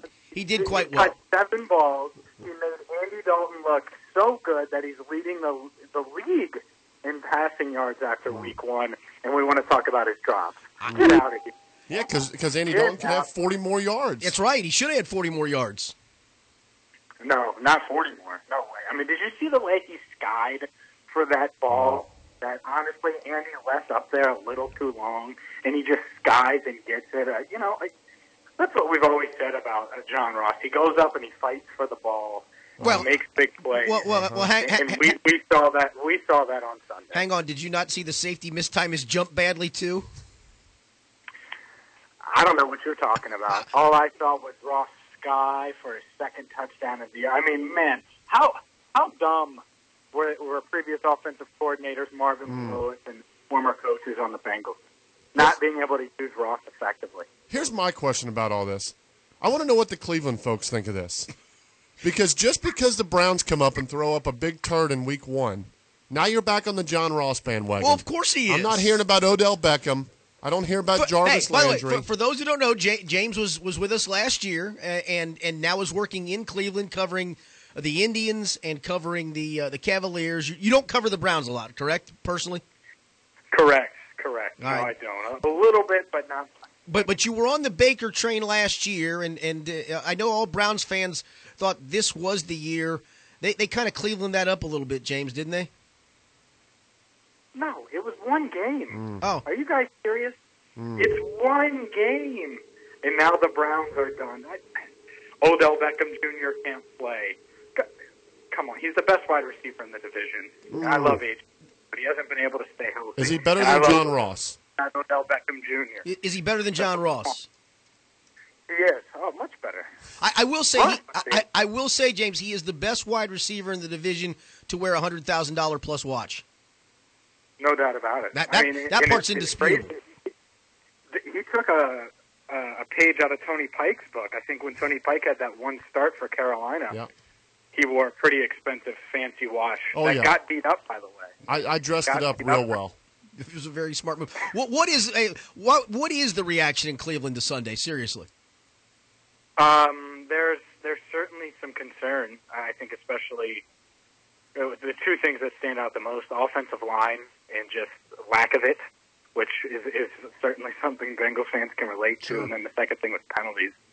You know, 18 penalties, and it was some of them were just dumb, unnecessary roughness penalties. Greg Robinson gets ejected. Um, Barry Bontes perfect like yeah, that was by stupid. kicking an opponent. Um, so yeah, so I think those are the things really discipline in offensive line play. I don't think anyone's worried about Odell or anything like that, but can Freddie Kitchens get them reined in and good to go? And then the other thing is is their schedule. The Browns' schedule over the next couple of weeks is brutal. At New York, you got the Rams, uh, the Steelers coming up. So I, I mean, it's uh, At it's Baltimore? there for the Browns. It, yeah, I mean, in Baltimore, by the way, how, how good did they look? So I don't, I don't know. Yeah, It's hard to tell. uh, They played a high school team, I believe. I don't know, man. I, I, I think it's uh, it's pretty clear uh, the whole Lamar Jackson going to the Bengals that that should have been Yep. that should have been the pick. Billy Price. I- Uh, I'm gonna say- Billy Price has played as much as we have this, this season. Guys. I, I'm going to set the over under on Lamar Jackson touchdowns for the rest of the year at 15 and a half. You want the over or the under? Over. Okay. I think Lamar's legit. And, and, and by the way, the the over under I think coming into the year was 15 and a half. For what? For his And get tou- five in week one for total. for total. That's hilarious. for, for, for passing touchdowns. Well, he gets Yeah, Ari- yeah. he gets Arizona this week. Yeah, could it's be a- another that- three or four. That, that, that's a pre- that's a pretty uh, that's a pretty good one for sure. Um, so all right, well James Rapien, we appreciate you hopping in, man. This is awesome. So, so skinny, real quick. I just want to get you on record. They should have taken Lamar, right? No, they needed a center. They took a center. It just hasn't worked out. We don't. We have the highest rated pro Quarterback- football focused center in week one. I Trey know. Hopkins. We I don't know. need Billy Price. They didn't know that at the time that Trey Hopkins I was even knew. a center. James knew we needed Lamar Jackson. I, All right. One last thing before I before I go. yes, I, I know you guys have a whole podcast to go. Um, Tony, can you uh, please send me one of these bobbleheads? Uh, that would mean I would have to get him first, James. I, I, I keep seeing how there's a store that you're Tony Pike. You can get you can get me a bobblehead up here in Cleveland. Yeah. As, as soon as I get my hands on some of them, I'll send one up. J- James, what do you think Tony really looks like in that box? I told him he looked like like the creepy old guy who doesn't really know what day it is. Put on a helmet and went to the grocery store and came out. is, what do you, you think that's close? That is close. Yes, but I, I still want one. I'll make it happen. He'll make it happen for you, just for you. Okay. Hey, I hope so. All right, guys. I got to uh, go look at some John Ross photos. I know, I, I, I know you do. Please put some pants on when you do, if you don't mind. Uh, do I have to? yes, you Can do. Uh, Yeah, well, it's, I'm gonna iron. I'm gonna iron my jersey too. He changed numbers this year. If you guys didn't realize. Yes, I- I- different numbers this It- season. I will say it's funny. There was a lot of people in camp that didn't realize that for about a week or two. They were wondering why why the other 15 wasn't quite as fast. So, uh, yeah, good for him. B. Yeah, speed. It kills. James, you call anytime. We enjoy it. We miss you. All right, I missed you too, guys. All Thanks. right, see Hi, ya. James. James Rapien was with us last year on the Angry Quarterbacks. That's a great special guest to start the show. is. That was well played. I like it. I'm, I'm glad to hear from James Rapien. And it, it, hey, look, the guy's got a crow about his guy, and I don't blame him because he was he was quite good. Now he did drop a couple balls, and um, needs to clean that part of it up, but uh, made some plays. That's what I mean. That's what you drafted him to do, right? James will forever remain on my Twitter feed anytime something happens with John Ross. No question. Because It- that's immediately what everyone says. It's, it's his guy. I mean, John hey, Ross. That's it- that's Rapien. and- What's and- Rapien doing? and he had to swallow hard for the last two years while his guy didn't do much, wasn't very productive, Mm-hmm. Yeah. couldn't get stay on the field. But to to his credit and to John Ross's credit, I mean this that was a John Ross that I expected to see last year. Yeah, it was. it, and it shows a difference when a coaching staff has a little faith in the guy and and And the one thing, and we talked about this last week, because I talked to him the week before, he was adamant about how healthy he felt. Yeah. Uh, And I think you know that as an athlete. Look, you can say I'm healthy and you're not, and you try to fight through it because it's what Yep. you got to do. But when you feel fully healthy, you know, and you know what you're capable of doing. That's just a, it's a game changer. Now, can he do that for 16 weeks? Can he be Right. healthy for 16 weeks? I think that's the mo. But just just the way he talked last Monday, before and the day before we did Yep. this podcast, and I wrote a story about it. Um, and I took a bunch of crap because I I talked. He talked about I, I feel like I've got another gear. Well, I had people tweet at me. Well, he needs to show it. I agree. And guess Yeah. what he did? He showed it. he had one chance to show the full gear, but on that drop because there was Yes. no one in front, you'd have really seen the I, top. I want I want to see that one. Yeah, but I mean, look, this, this is something that we've waited all along to see what John Ross can do, and the question has been, how can Zac Taylor use him? Well, I think we saw a good dose of that, and John. It wasn't like he was making a lot of contested catches. He had No. space, and that was all the receivers. I mean, there weren't many small window throws that Andy Dalton made. He dropped back 51 times, 53 Or or 51. No, you're my bad. Yeah. 51. Yeah. yeah. 35 and 51, and I mean, he didn't have to really thread the needle a bunch. And I think that's that's a credit to to Zac Taylor and his system. What I also like is Zac Taylor openly after the game when asked, "Yeah, we wanted to run the ball, but they ran four three, you know, seventy one percent of the time, 71% of the time. leaving the backer in there. We're not going to run into numbers that don't benefit us. So if they want to leave numbers on the outside, we'll throw it fifty one times, which shows me that we have a coach now that, and and I know this is a crazy thought in football, that makes adjustments in game. Yeah, I, I do think he wants to be pass heavy for sure. I, Yeah. I, I believe that part of it. But it, I talked to Giovani Bernard last Wednesday um, after he'd signed his contract extension, and he kind of let it slip. Initially, he said, "You know, we have a run heavy package in for this week." Well, I, I don't think he was lying to me, Right. Because it- the question was, you, you know, how we how are we going to make the two back thing work? And I think that's probably what the plan was. But if that's what they're going to do defensively, even when Right. you go through, I mean, they went three wide and still stayed in that. And I think some of it is you had safeties covering slot guys, and that's why you saw some people run wide open, but we saw that a lot in preseason. Yeah. We saw a lot of separation of receivers, and you thought, okay, it's preseason; they're not showing you much. Right. Um, you know, how if, if you keep doing those those those shorter throws in the passing game, how much do defenses start to come up? Well, if John Ross starts getting deep on you and taking two, you're still going to get that short, quick passing game, and Right. I I think I think it even expands more. And, and, and when defenses, let's say the Niners this week decide they have to go nickel every play, well, maybe then you got numbers to run the football, and if you do that effectively, you do even more off your play action game. Yeah. So I mean, you look at eight different receivers catch passes. Uh, we spread the ball around. Uh, Andy Dalton throws for 418 yards, and now, also, I mean, if he's anywhere close to that week in, week out, we're not going to be able to afford him anyway. So we won't have to talk about the whole Andy Dalton thing. Uh, but no, I, I, I like the steps that we're taking. But at the end of the day, like we're we're talking now, the pot we still lost. Yeah. and and you still and, and granted, there's. I, I, I witnessed two losses this weekend, and I feel a lot better about one of them than I do about the other. Yeah, and that's the thing. I mean, it, it is a bottom line game. Nobody's going to give you half credit for what you did in Seattle, but I, I think it for for all the fears of three and thirteen or Yep. this is going to be a disaster. I don't know if we can put that to bed, but I think you can feel better that okay, there's a lot of good things about this football team moving forward.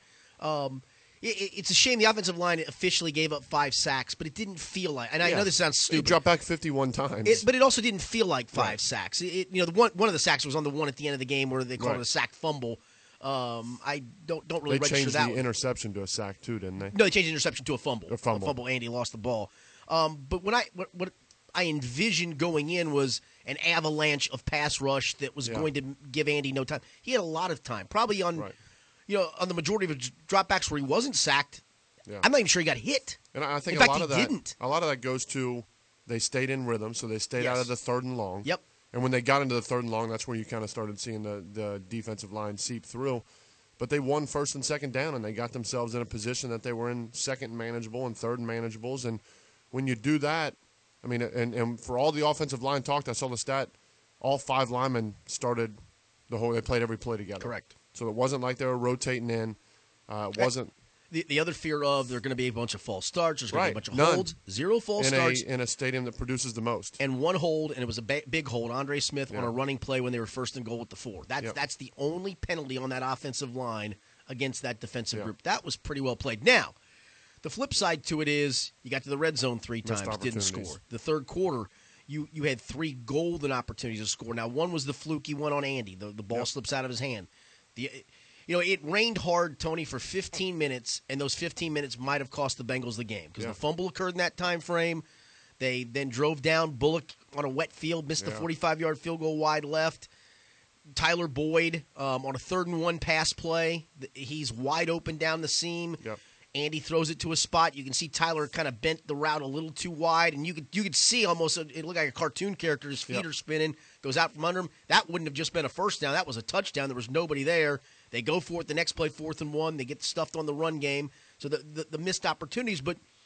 I, I think the positive would be I can look at that and go, that was almost 15 minutes of fluky missed Right. opportunities for the most part. Yeah, and I, I I like everything in that stretch, and I like Zac. I like going for it on that fourth down. I didn't. Yeah, like, I did yeah. I didn't like sicking in the shotgun where you got to now the running back Right. seven yards deep just because we weren't getting enough push anyway. But I like that. And then how about this crazy theory before the half when the other team has the ball to take a timeout? There is no question in my mind. There is not an ounce of doubt in my mind that A. Marvin Lewis would not have taken a Yep. defensive timeout because remember Zac took the defensive Right. timeout in To get the ball back. e- e- that, that even if Seattle scored, you were going to have at least enough time. And he said post game, "I think we're explosive enough. The 52 Right. seconds gives us enough time." Now, granted, you threw kind of a a, a hail maryish type Right. pass up, but guess what? You got. You but got how many points. teams after John Ross drops that pass just say, okay, let's Yeah, take a knee? right, No, right. they went right back to him, and that's a that's the thing.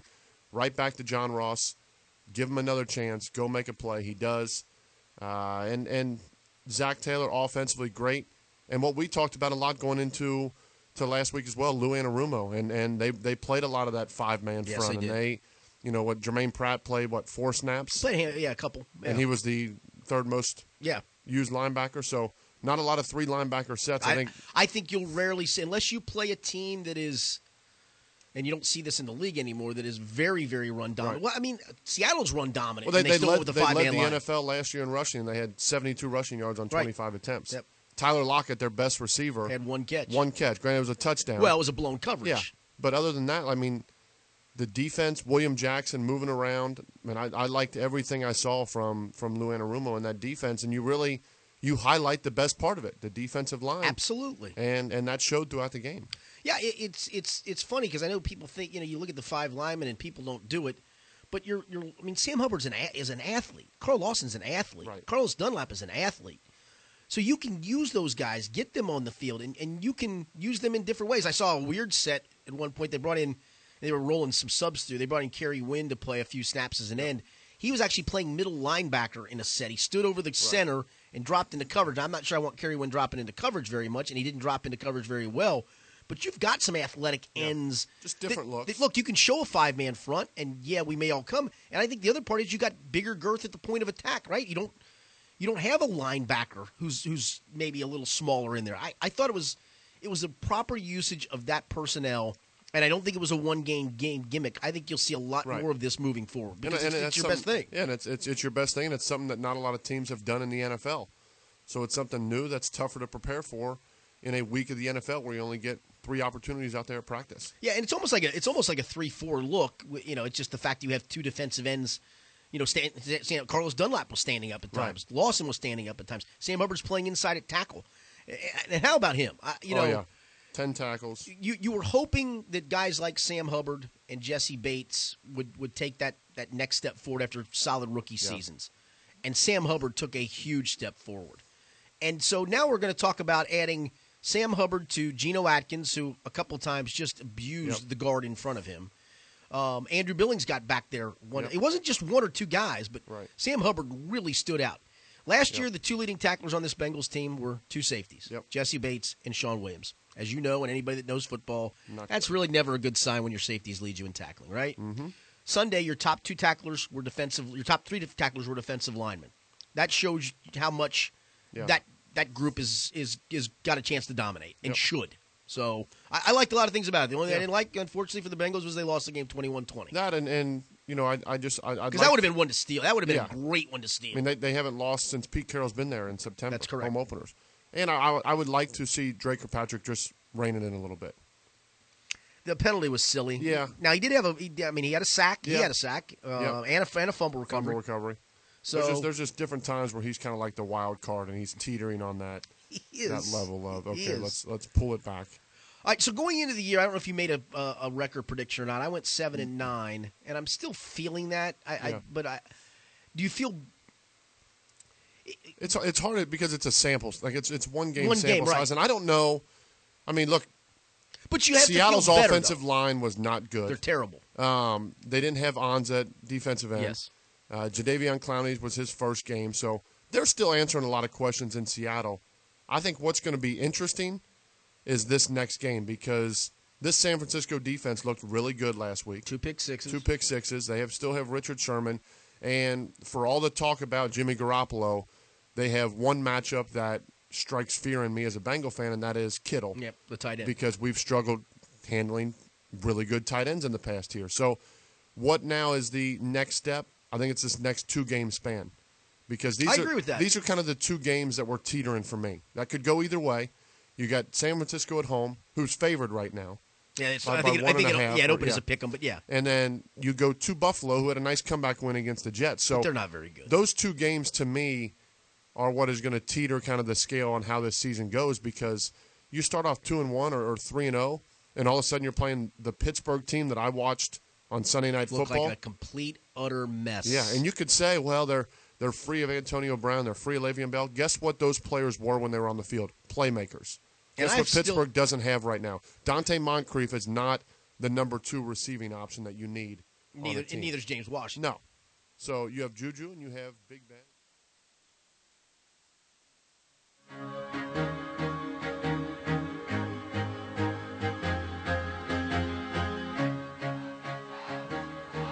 And you can hear that complete podcast with me and Tony Pike each week, the Angry Quarterbacks. We drop it every Tuesday, talking high school, college, and professional football on about a 45 minute to an hour long podcast. Be sure to head to ESP Media to listen when you are ready to listen with appointment listening. Back here at Sycamore Junior High School, Sycamore Stadium, I'm Richard Skinner, our producer engineer Zach Waddell here at halftime. Princeton nothing, Sycamore nothing. And a look at the halftime stats will show you why we're at nothing nothing. Princeton the first half 105 yards on 29 snaps. Sycamore 41 yards on 20 snaps. Sycamore six or Sycamore had only two first downs. Both of those came late in the first half. Princeton had just six. Rushing wise, Princeton carried 15 times for 37 yards. Sycamore 10 for minus four. Passing wise, Princeton 7 of 14 overall, but Dorian Durham 7 of 12 for 68 yards. My Jaden Horton 0 of 2. They uh, alternated series throughout that first half of play. For Sycamore, Andrew Fair, their quarterback, 6 of 10, 45 yards, and a costly interception. The lone turnover of the first half, actually, the, the one of two turnovers in the first half. Princeton fumbling the opening kickoff that was recovered by Sycamore at the Princeton 24 yard line. But then on third down, Fair intercepted in the end zone by Kevin Suttles to thwart that drive. Princeton was stopped a couple of times on fourth down conversions in that first half, including a fourth and two at the Sycamore 32. And that's why we sit here with no score here at halftime. Elsewhere around the Greater Miami Conference tonight, these scores we have at halftime, a couple in the third quarter. Fairfield leads Middletown 21 7, Lakota East 14 7 over Mason, Lakota West 12, Hamilton 6, and Colerain 42, Oak Hills 7. So you're caught up on opening night in the Greater Miami Conference. So Princeton will kick to start the second half after Sycamore deferred. And the Princeton defense will be on the field. That's been the best part of this football team tonight. They have now gone, by the way, nine of the first 10 quarters this year. They have held an opponent without a point. The only points allowed were by Milford in the opener, thanks to a fourth down questionable pass interference call in the end zone that gave Milford a new set of downs early in the fourth quarter of that game that allowed them to score a touchdown. That's the only one that this Princeton defense has allowed so far this season.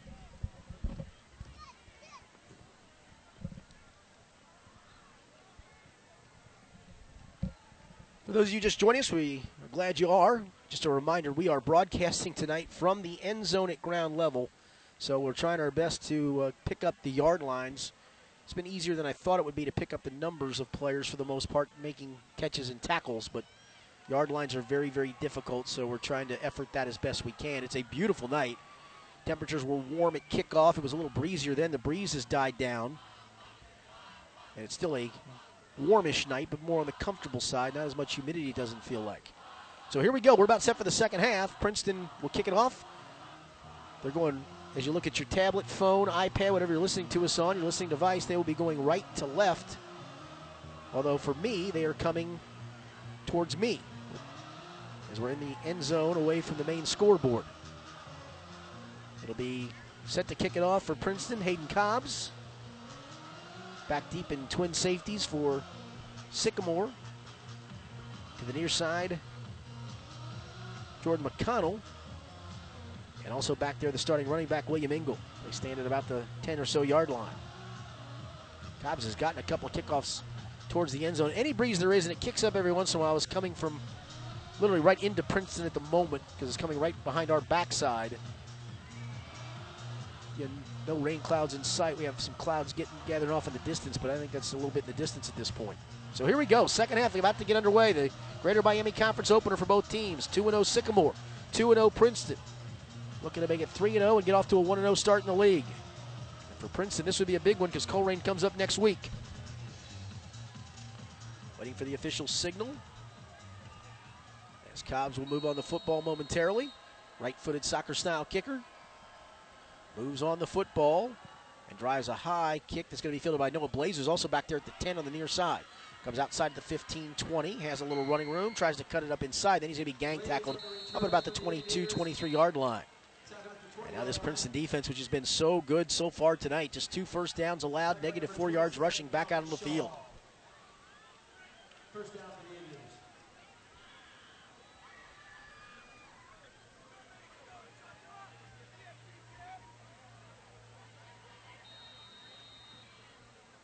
Play clock put in, so Sycamore huddle around their coach. They're already down to 20 on the play clock, but they'll go right to the line of scrimmage here. McConnell going to line up. He was out wide right. Now he's going to flip sides, and he'll go out to the left with Anapol.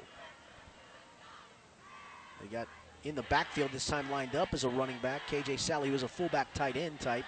He's lined up to the left of Fair, and to his right is Engel. So two running backs, and Fair's going to drop to throw the ball. Sets up a screen pass, does so. It's caught by Engel. Cuts inside one defender. Now cuts back outside at the 30, 35 to the 40, and he's tripped up in the secondary. As coming across to make a very nice tackle for Princeton that time was Caleb Crawford, but that's more than enough for a first down. So the screen pass. That's enough for the first. See where they mark it. Getting hard to tell with these yard markers. Looks like the 39 yard line is where it'll be. First and 10 from there. Fair takes it. He's just going to take it on a quarterback run running right. Slips one tackle and carries Christian Kilgus Dixon a little bit further. Now a late penalty flag comes in. Might be a block in the back, I would think, but I'm not sure on which player. There's a short gain of about four or five. It will be personal foul, face mask against Princeton. Boy, I don't know about it. It looked like he wrapped him up around his body. He never got close to getting up high near the near the face mask area. But another costly penalty for Princeton. They've been penalized a bunch in the first three games. And a key one right there is Sycamore opening drive in the second half is on the march. Having it about the Princeton 41 yard line. First and 10. Celestine in the backfield to the right of Fair, who's in the shotgun. Takes the snap, and penalty flags flying. I think we're going to get a false start. No, it's going to be against Princeton. Off sides. So here we go. The penalties start to mount. And we talked about you can't keep committing these penalties at key junctures. Princeton gets a personal foul and now an offside penalty. They were not penalized much in the first half, just four times for 20 yards, but penalized right there. First and five, Sycamore now at the Princeton 36. Fair's got Celestine behind him, an offset to the left. He's going to turn, hand it to Celestine running straight ahead, and he's decked right at the line of scrimmage. Coming off the side, Darion Henry just came unblocked and dropped him.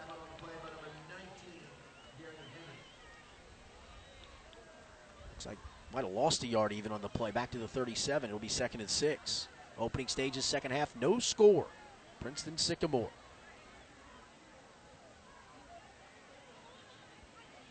Send Anapol and McConnell, two leading receivers on this team, out left. Well, that's the open side of the field. They're on the hash mark to the right. Two running backs in the backfield, Sally and Celestine. And Fair takes the snap, drops the throw, wants to set up a screen, does so for Sally, and he's tackled right away. Kevin Suttles up from the secondary was there to stop him right as he turned to try to make a run. He actually almost caught that on a knee, and Suttles, Suttles was right there. He had that earlier interception in the first half, and that one's going to be a loss of about a yard. So after the offsides penalty, a loss of one, and now another loss of one, make it third and seven from the Princeton 38. Played less than two minutes of the second half. Two receivers were left. Now he wants them in tighter. They're not outside the left hash mark as they operate on the hash mark to the right to snap it. Fair in the shotgun, and Princeton jumped. Got him with the hard count. And that's the third penalty on this drive for Princeton. And it's cost them 20 yards. So instead of third and seven, it'll be third and two at the Princeton 32. Mm-mm-mm-mm. Clock rolling. Again, he still played less than a couple minutes here the second half. Sycamore on the march with the opening drive of the second half. Two receivers left the open side of the field, one to the right. Celestine was set to Fair's left. Now he sets to Fair's right. Fair in the shotgun. Center doesn't even have the ball yet. Now he does. Fair takes it. He's going to hand it off straight ahead. Here comes Celestine, and he's probably got the first down he got about three or four yards. Jaheim Thomas was there to make the stop for Princeton, but that's enough for a first down. And the penalties have been killers on this drive. Instead of third and seven, it was third and two, and they get the run.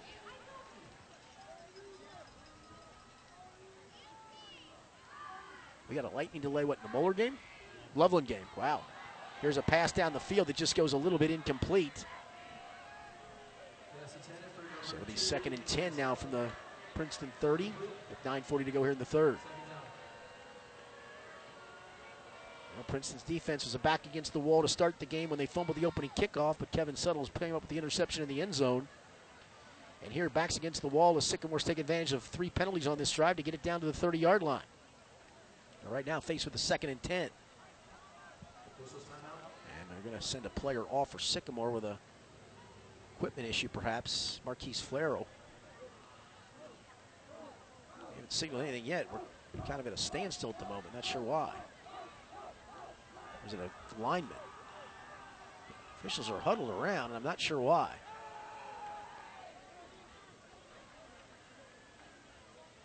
Still nothing going on. Officials are just huddled around. Maybe one of the officials got hit. Sorry about that. And again, we're here at ground level. It's really hard to see. I think one of the officials might have got hit because they were working on him. So looks like he's okay, thank goodness. And now we're about ready to get back to action. Two receivers wide left, the open side of the field. They're just inside the hash mark on the right. One receiver, Sally to the right. Celestine to the right, Fair in the backfield in the shotgun.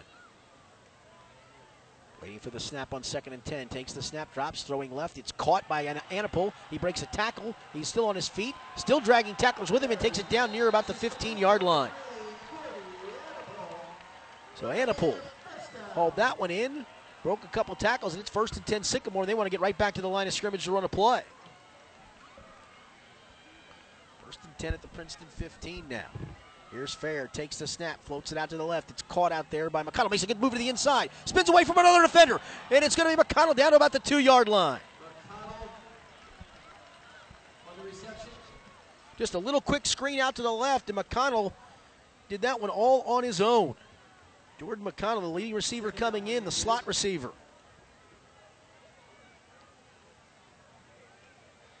Not sure where they've marked it. Again, they're way away from us at the moment on the other end of the field, again at ground level. They say second and one at the seven. So that's where it is. Fair in the shotgun has Celestine to his left. A tight end set left. Fair takes the snap, hands it off. Celestine running right, has a big hole. Celestine is into the end zone for a Sycamore touchdown.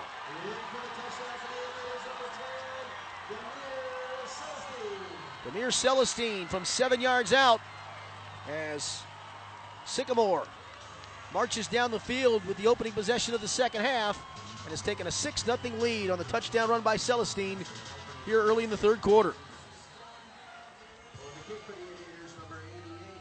It'll be Jack Farron on to attempt the point after. Left footed kicker, kicked off to start the game. Fair holds it. Low snap, but he gets it down. The kick is in. No, hit the left upright and is no good. So that could come back to haunt as he missed the extra point. But nonetheless, with 9.15 to go here in the third quarter, Sycamore took the opening possession and scores the first points of the game. It's Sycamore 6, Princeton nothing. This is Princeton Vikings football from ESP Media, powered by Sidearm Sports. Creating beautiful smiles every day. That is what we do at Casanelli, Shanker, and Baker Orthodontics. These board certified orthodontists treat both children and adults and use traditional braces, clear ceramic brackets, and Invisalign to meet their individual patient needs. With offices conveniently located in Westchester and Blue Ash, they provide flexible payment options, convenient hours, and high quality care. For a free new patient exam, contact Casanelli, Shanker, and Baker Orthodontics at 513 777 7060.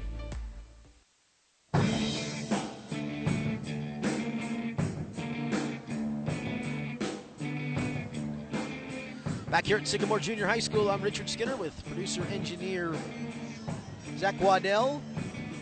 Six to nothing. For Sycamore on the opening drive of the second half takes advantage of a personal foul, a face mask, and a couple of offsides penalties, and some nice plays that they put together. Able to run the football after having negative four yards at halftime, and Demir Celestine capped the drive off from seven yards out. The extra point was missed, and now this so far tonight dormant Princeton offense, which has been rotating quarterbacks. Frankly, Dorian Durham's probably played the best of the two. We'll see who starts the second half. As back deep to receive the kickoff from Farron. Leroy Bowers to the right. D'Angelo Foster to the left. And the first kickoff was really short and was fumbled. See if they move everybody up this time. And Bowers, a left footed soccer style kicker, moves on the football and squibs it along the ground. It's going to bounce back. It's going to be picked up, I believe, by Eberhardt. He's running right, tries to make a cut. It settles actually, cuts across the field, going right, then ran back left, ran into a pile of players. They're stripping at the football, and Suttles did a good job to hang on to it. Princeton will have the ball at about their own 26 or so yard line, I think. So that time they went with the squib kick, and Suttles opted to field it on a couple of hops. Almost got away. He started returning right and made a quick, sharp cut back to his left. Got away from a couple of defenders, but then they wrapped him up. Actually, he took that up to about the 39 yard line, excuse me. So good field position here. Again, impossible to see here at ground level exactly where the football winds up. So first and 10 for Princeton. It's my Jaden Horton at quarterback. He's got James Price to his left, Takes the snap, going to run straight ahead. Has some running room. Cross the 50, runs left to the 45 or so yard line. Or make it up to the 50 yard line. That's going to be enough for a first down. So my Jaden Horton, who leads this team in rushing, and we got an injured Sycamore player down at the moment. And that's Noah Blaze, the linebacker, who's had a very nice game to this point. He is down, and the training staff coming on to attend to him. Blaze in that first half had four tackles, including one for loss, and broke up a pass. I don't know if he's cramping or not. Sycamore does have almost strict two platoon. They do have a handful of players that will play both ways in specialty situations. It looks like it was just a cramp or just a little nick because he got up after they worked it out and ran off the field, but he'll go out for a play. So my Jaden Horton, his best feature by far is using his legs and see if they turn to him here in this second half. He came in really struggling throwing the football. 5 of 22 coming in, 0 of 2 tonight. But he also came in as Princeton's leading rusher at 183 yards. And keep in mind, he had a 70 yard touchdown run called back by a hold. And he just ripped off 11 yards right there up to the 50 yard line. Princeton down 6 0 early third quarter. Price in front of Horton to his left, two receivers right, one left. Horton takes the snap, just going to run it straight ahead. Gets a nice block from Price, has some running room inside the 45, and spins down near the first down. Depends on where they mark it. Either a yard short of it, or they'll give him they'll give him the first down. So my Jaden Horton just took the snap, ran straight ahead for the second straight time. Got a great block in the hole from James Price, the little running back. And Horton got a nice spot down to the 40. Takes the snap, going to run straight ahead again. Dances his way through. Now cuts it out to the right. Dropped the football, I believe, but was able to fall on it. Again, just a straight run. That time it was gummed up, and he tried to bounce it right. Did a good job to bounce it. And hard to tell. I think he did lose the football, but he fell right on it. Got a little bit out of it. Nope, got a yard. Second and nine, Princeton from the 49. You got that big offensive line. I think you turn it over to them and say, here we come. And the first couple of runs were just that. That one would have been two. Horton tried to get a little too much out of it. Second and nine from the 39. Horton just takes the snap, running a quarterback sweep, running right, trying to get to the outside. Does so. Has some running room breaks one tackle, breaks another. He's still on his feet. Cut it back across the field, and then dropped the football. And Princeton was able to recover it. He might have been down, but it doesn't matter. Big Paris Johnson was able to recover it. Just a straight quarterback sweep going right that time for my Jaden Horton. Third quarter score Fairfield 28, Middletown 7. Horton cut back to see if he get the first down. Looks like he did not. He's going to be a couple yards shy after he fumbled the football. They did rule that a fumble, I believe. They tackle him at the 30. Ball came out. Yeah, it sure did. And then Johnson got it. So third and about four for Princeton at the 35. We call it third and five. They got to get to the 30. One wide out left, two to the right. Horton in the shotgun takes the snap. Fakes it, going to keep it, running straight ahead, breaks one tackle. Horton in the clear, cuts one to another defender. Horton still on his feet, cutting right towards the end zone, picks up a block, and he's down to the two yard line. My Jaden Horton, it's been his drive running the football. I said that before the drive, it's his best feature. And right now they're just saying, here we come with our quarterback, stop us. Dylan Andre, the quarterback, saved the touchdown. But it's first and goal, Princeton at the two. Seven minutes and under it now here, third quarter. Vikings down 6 nothing. A chance, though, to tie it, maybe take the lead. Horton out of the shotgun, takes the snap, going to run straight ahead off left guard, and he goes in, standing up for the Princeton touchdown. What a drive running the football by MJ Horton. And good job by that offensive front as well. So Princeton responds to the Sycamore touchdown with a 61 yard touchdown drive of its own. I believe all of that on the ground by MJ Horton. It'll be Michael Everson who's kicking right at us for the extra point, so we got to be on the lookout for this extra point try. Again, we are broadcasting in the end zone at ground level. Snap is good. Everson's kick is on the way. It's coming right towards us. And Zach Waddell with a fine catch to save his equipment. That was an equipment saving catch by Zach Waddell. Well done. Literally, that was landing right on the iPad, the mixer, and maybe the computer if my man doesn't catch the ball. Well done. By the way, I want to give a shout out and thanks to Dan Wright, the Princeton stat guy. Again, we're down here in the end zone. Dan's up in the main press box. And at halftime, he was kind enough to walk all the way down through the crowd to bring us halftime stats. We will not be getting third quarter stats or end of game stats. I told Dan, thank you. I do appreciate it, and I do. But that's just a lot with fans trying to get out at Setzer, and we don't have a long post game show anyway. So, again, thanks to Dan Wright, Princeton stats guy, for doing that at halftime. So, Princeton on a nice running drive by my Jaden Horton MJ Horton and that offensive line to pave the way. A two yard TD run.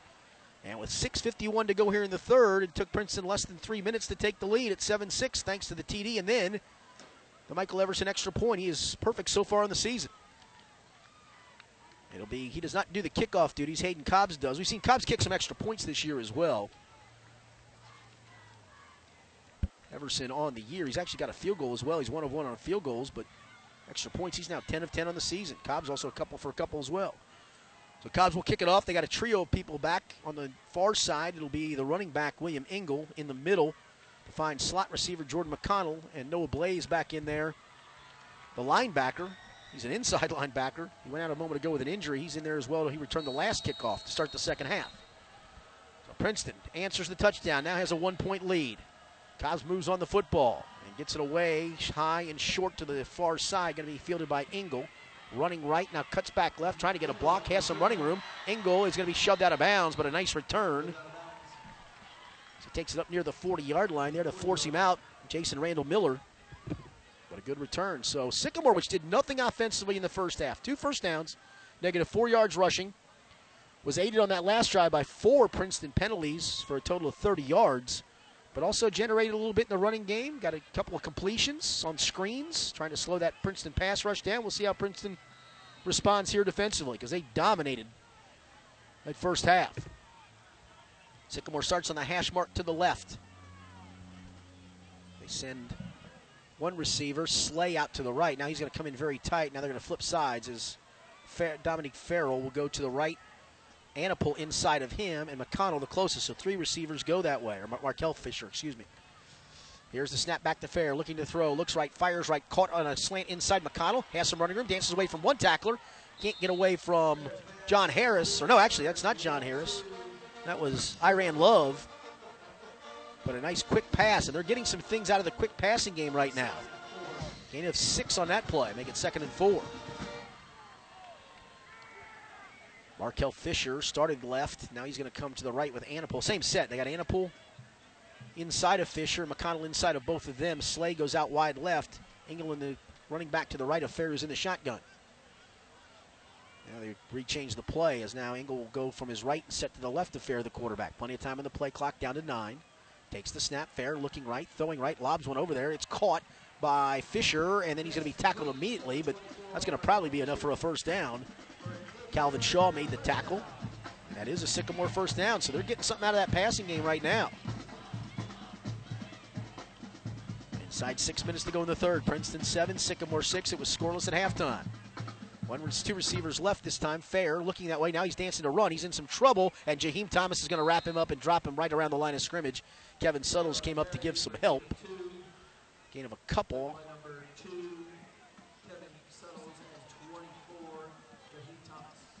Marking at the 43 of Princeton. Second and eight from there. Three receivers left. Fisher farthest. Anapol inside. McConnell inside of him. One receiver to the right. Slay. Engel to the right of Fair in the gun. Takes the snap. Looking left all the way. Fires it short. Caught by Anapol. Has some running room. And he takes a tackler with him down across the first down marker, it looks like, or down near close to it. At about the 35 or so yard line, it is going to be enough for a first down. They're just killing it right now with a short passing game That was caught at the 40, and then when Anapol turned it up, he had plenty of room to run for another five yards, and that got him the first down. So first and 10 for Sycamore at the Princeton 35. Aviators driving once again as we approach five minutes to go here in the third with Princeton up 7 6. This time they set a running back to the right and one behind Fair. It's to the right, or Sally to the right. They fake it, dropping the throw Fair. He's going to be sacked from behind, and lucky the ball didn't come out. Jaheim Thomas sacked him. Now a late penalty flag comes in. That cannot be a personal foul. If that's a personal foul, that is absolutely horrific call. I think they're going to get Darian Henry. Henry helped sack him, and they're going to call face mask. There's no way that's a face mask. That's terrible. Jaheim Thomas sacked him from behind, and then Henry just kind of laid on him. Boy, that's a bad call. That's unfortunate because that's a great play by Jaheim Thomas.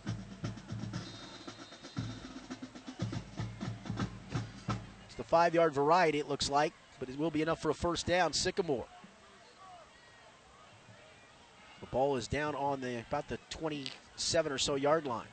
Actually, making the 36 yard line. Fair from the shotgun. Takes the snap. Hands it off on a jet sweep. McConnell, he wants to throw the football. Does so, and it's going to be juggled and dropped. He had to throw it under the arms of Darian Henry as he tried to hit Engel as McConnell came on a jet sweep going left to right and then decided to throw the football and tried to hit Engel in the flat. And he juggled it, goes incomplete. Scores the GMC to pass along. Lakota East 12, Hamilton 6. Colerain still up 42 7. Lakota East 14, Mason 7 in the third. Fairfield was up last I checked, and they still are 28 7 over Middletown. Second and 10 for Sycamore at the Princeton 37 yard line. Out of the shotgun with two receivers each way. And Fair fakes it, drops the throw, in some pressure. Thomas almost got him from behind. He's in some trouble. Now Henry does. And the ball's loose. And it's picked up by Princeton. Running right with it and taking it all the way out of bounds as the forced fumble. Iran Love was able to come up with it. And Princeton comes up with its second turnover of the night. Jaheim Thomas forces the fumble. Iran, and actually Darian Henry's the one who forced it. Thomas spun him, and then Henry hit him from the side. And Iran Love picked it up and scooped it and got it to about the Princeton 41. So the Vikings have it up 7 6 with 4.11 to go here in this third quarter of play. And a big stop right there by the Princeton defense.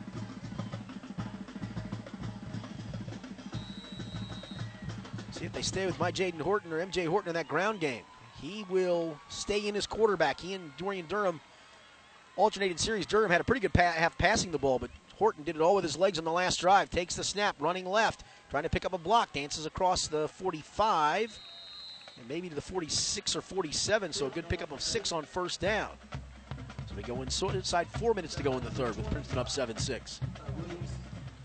It has been all MJ Horton taking direct snaps with various runs here to start the second half. Faking a run, faking a handoff, just taking it and running it, running it on sweeps. That time just a direct snap and you ran it off left guard. Horton, the shotgun, has Price to his right, two receivers left, one right. Second and four. Horton takes it. He wants to throw a pass this time. Does so. Gets it to the outside. And, boy, great job to fight off the blocker and make the tackle as they hit D'Angelo Foster. But Noah Blaze fought the block of Jamar Matthews off and was able to make the tackle after a gain of maybe three to the 50 if they give him forward progress. That'll be one yard short of the first down. It'll make it third and one. So a little pickup there gives you a makeable third down. Third and one for Princeton. From the Sycamore 40, Horton in the shotgun, three receivers right, takes the snap, runs straight ahead, falls down. I don't know if he, he slipped or just decided to give himself up because there were three defenders right in his grill, and he'll lose two yards, and Princeton going to have to punt the football back they had a very makeable third and one and just couldn't get it. Offensive line had been winning much of the second half up to that point as they came with a run blitz.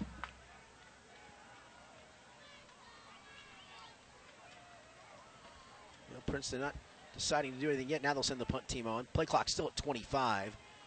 Game clock at 2:35 here in the third. And again tonight doing the punting is Tamir Matthews. They weren't going to send anybody deep. Now McConnell's going to go back in single safety. See if they try to rush it. Gabe Bamer is the long snapper here tonight. Done a decent job so far. Snap is a low one. It bounces. Matthews picks it up, but he's got plenty of time to punt it away and does so and punts it away from the return man. It's going to bounce. It's going to take a Princeton bounce inside the 20, inside the 15, and down, and we'll stop rolling at the 14 yard line. So Princeton with a 7-6 lead.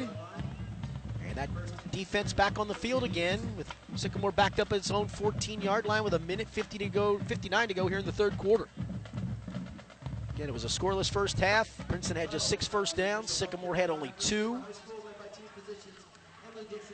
Third quarter, the first drive for both teams. Sycamore marched right down for a touchdown. Seven-yard Jameer Celestine run to cap a drive. Extra point hit the left upright, and then Princeton marched right back. MJ Horton getting all 65 yards on the ground on the drive, including the final two for a touchdown, and Everson's extra point gave them the lead. So first and 10, Sycamore back on their own 14. Three receivers left. That's the open side of the field. Back in the backfield this time is Celestine to the right of Fair. He's got Sally split out to the right. Fair. And we got movement up front. Did Princeton move again? Boy, they have got so many pre-snap penalties. Offsides, Princeton. My goodness gracious. That defensive front, it is so good and so active, but it jumps so much on first sounds.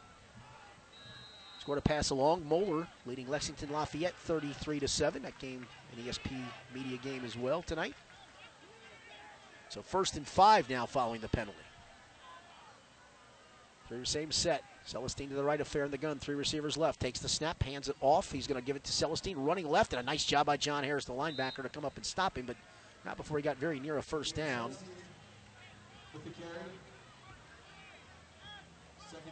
Yep, got four yards out of it, so second and one up at the 23 yard line. So we roll inside two minutes to go in the third. Sycamore looking over at the sidelines and they'll send Anapol wide left. McConnell's out right, but not very wide. Celestine to the right of Fair in the shotgun as they got two tight ends in there now. Here is a handoff to Celestine running straight ahead, now trying to angle to the outside. He's going to get the first down, not going to get much more than that. Jameer Thomas and Kevin Suttles made the stop. But that will be enough for a Sycamore first down.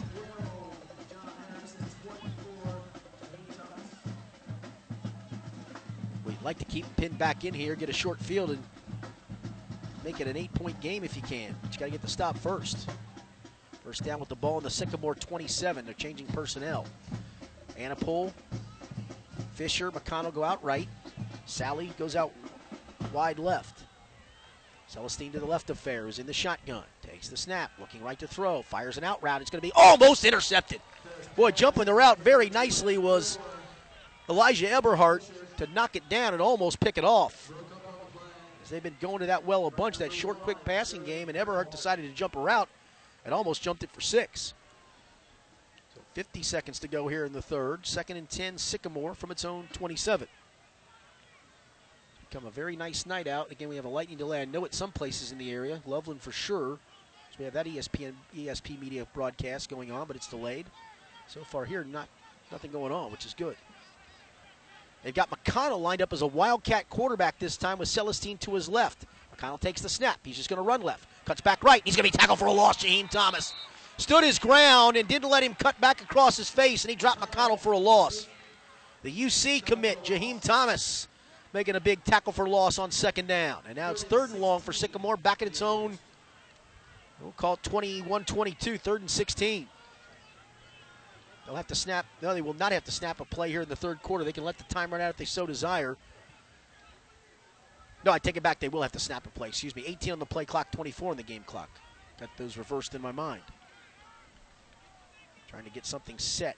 They send three receivers, no, two out to the left. They're going to put two running backs in the backfield. Sally to the right of Fair, Celestine to the left in front of him. Fair takes the snap, drops to throw, wants to throw a deep out route, does so. It's going to be caught by Anapol, and then right away, wrapping him up, Caleb Crawford dropped him after a short gain, and they'll have to punt the football away as we start the fourth quarter of play. Great open field tackle by Caleb Crawford. Playing tonight for Jaden Scarborough and doing a really good job on that tackle to stop him well short of the first down. When we come back to start the fourth quarter, Sycamore's going to have to punt the football away from fairly deep in its own territory. And after three quarters of play from Sycamore Junior High School, Sycamore Stadium, it's Princeton 7, Sycamore 6. This is Princeton Vikings football from ESP Media, and it's powered by Sidearm Sports. For over 32 years, Nelson and Associates, a family-owned Ohio-based full-service real estate company, has specialized in the management and development of affordable housing communities. Choose Nelson Associates for all of your real estate needs, whether it's sales, development, property management, or consulting. We are an experienced professional team providing quality service. For more information about Nelson and Associates, please visit us on the web at www.nelsonasc.com or call us at 513 961 6011.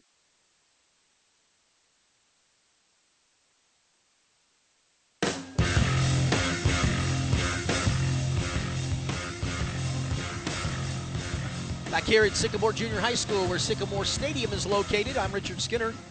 Zach Waddell, our producer engineer, a moment ago on an extra point, made a nice catch to save our equipment, and you're saying, wait, what? Yeah, we are broadcasting tonight from the end zone at ground level. Thank the folks from Sycamore for putting us back here. Hasn't been that bad. Hasn't been perfect, hasn't been that bad. So it'll be Fair to punt it away. D'Angelo Foster deep. He stands at about his own 15 to punt it. Man goes in motion, but they are going to punt this. He takes the snap and he will punt it. it was almost blocked by Jaheim Thomas. Heading towards the far sideline. It's going to take a Sycamore bounce, and it's still going to roll. It touched the Sycamore player up at about the 36 or so yard line. So Princeton will get pretty good field position, but Fair just got that one away with Thomas in his face. So opening 10 seconds of the fourth. It's been a defensive battle tonight.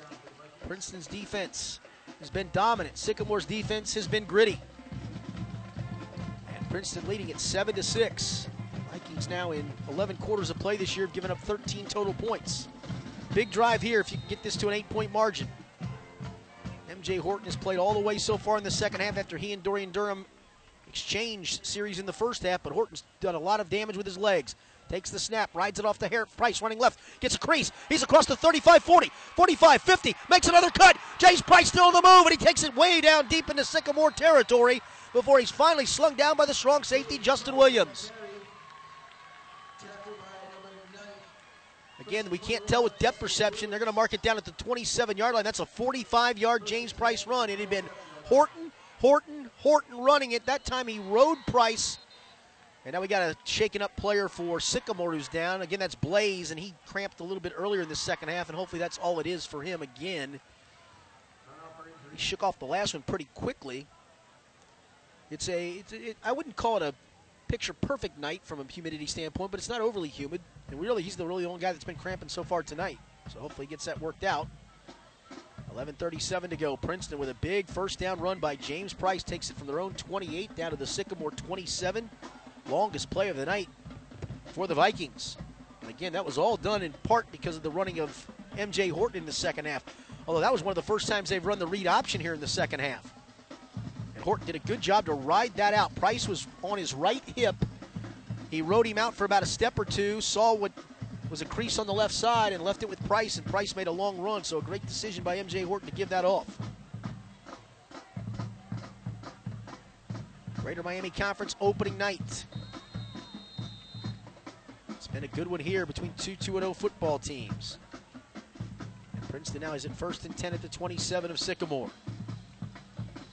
In the shotgun has Price to his right, two receivers right, one left. Takes the snap. He's just going to run a quarterback sweep going right. Trying to get to the outside. Gets a great block from Price. Jordan, uh, MJ Horton still in the clear. Breaks a tackle and runs out of bounds out around the 10 yard line. James Price, who had the last great run, made a great kick out block on the right side and Horton just cut right inside of him and got a nice gainer. We'll have to check where the line of scrimmage is because it's way away from us. That was the guess. I'd say down around the 12 or so yard line. It'll be the 13, so not a bad guess. First and 10 Princeton from there. Less than a minute played here in the third or fourth quarter. Princeton up 7-6. Horton operates off the hash mark to the right. He has Price to his left. Two receivers left. Horton takes it, fakes it, just runs straight ahead, gets a little bit down to maybe the 10. Two or three yards.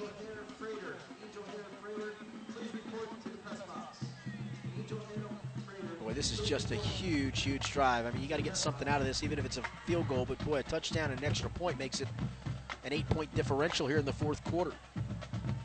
They give him two down to the 11, second and eight. We played a minute now of this fourth. One receiver right, Three receivers go left, the open side of the field. Horton wants to throw a pass that way. Does so. He's got a man, Foster. Foster gets a block from Burkhalter. Gets to the outside and runs it near the pylon. Did he get in? He did. D'Angelo Foster got a great block from Sterling Burkhalter. Cut outside of that block and then dove for the pylon and dove himself into the end zone. And Princeton goes up by a count of 13 to 6 with the extra point pending. So MJ Horton with a short, quick pass goes for 11 yards. excuse me, and a lot of it on the run by Foster. Everson, who's 11 for 11, or 10 for 10 on extra points this season. This is a big one. Durham to hold. Snap is good. Hold is good. He shanked it wide left. Woo boy. So Everson's first miss of the year keeps Sycamore just seven points down in this football game. But as it stands, Princeton now has at least a one score lead. There's 10:40 to go in the football game. It's now Princeton 13, Sycamore 6. This is Princeton Vikings football from ESP Media. It's powered by Sidearm Sports. Looking for future leaders we can believe in? Look no further than the high school student athletes right here in Ohio. High school sports teach young people how to be effective leaders. It includes learning to listen, accepting responsibility, being a good role model, and it's about respect. The result, it transcends sports. It gives us hope for the future. This message presented by the Ohio High School Athletic Association and the Ohio Interscholastic Athletic Administrators Association.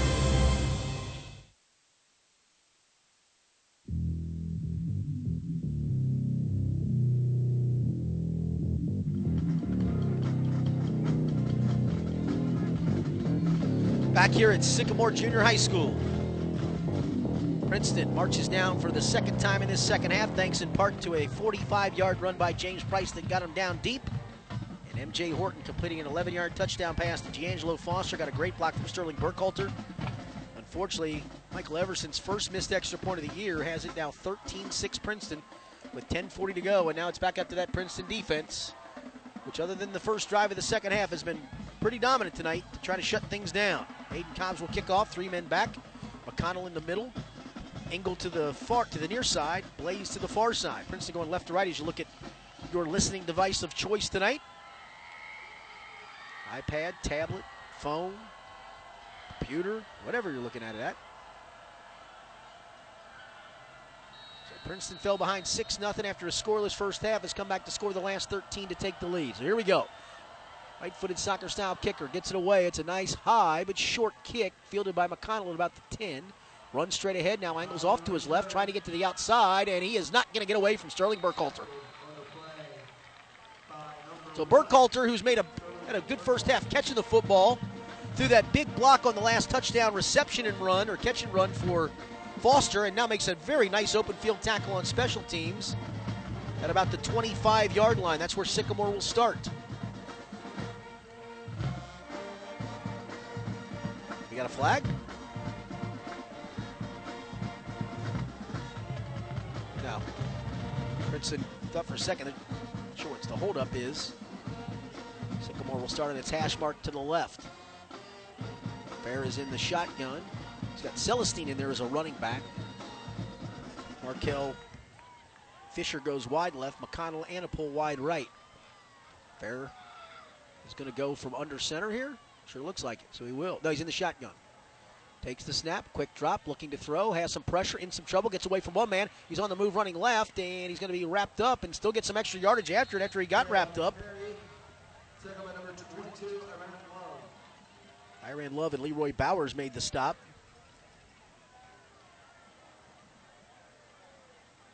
Pretty nice game. Got nine out of it on first down on the scramble. And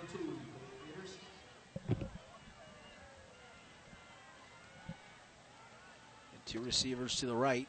That's Anapula McConnell. And Fisher's out that way as well. Celestine to the right of Fair out of the shotgun. Looks at the Princeton defense. Plenty of time on the play clock. Takes the snap. Drops to throw. He's looking. He wants to go deep. Looking deep. Fires it deep down the center of the field. Caught by McConnell on a diving grab in Princeton territory. That was a terrific catch by Jordan McConnell. He had to fully extend to catch it and hold it in down around the Princeton 35 or so yard line. Let's see where they mark it. He dove and he dove at the 40 and landed at the 37 yard line. Wow, what a catch by McConnell. And it's now got Sycamore set up shop with nine and a half to go, down 13 6. First and 10 Aviators on the Princeton 36 yard line. Actually, marked it all the way to the 35. Fair in the shotgun, waits the snap, takes the snap, and we got some movement or whistles at least up front. Princeton's got caught for offsides a few times tonight. See if they get a five back. I think they're signaling it is a false start against Sycamore. So, uh, mistake given back by the Aviators on first and 10 at the Princeton 35, now first and 15 at the 40.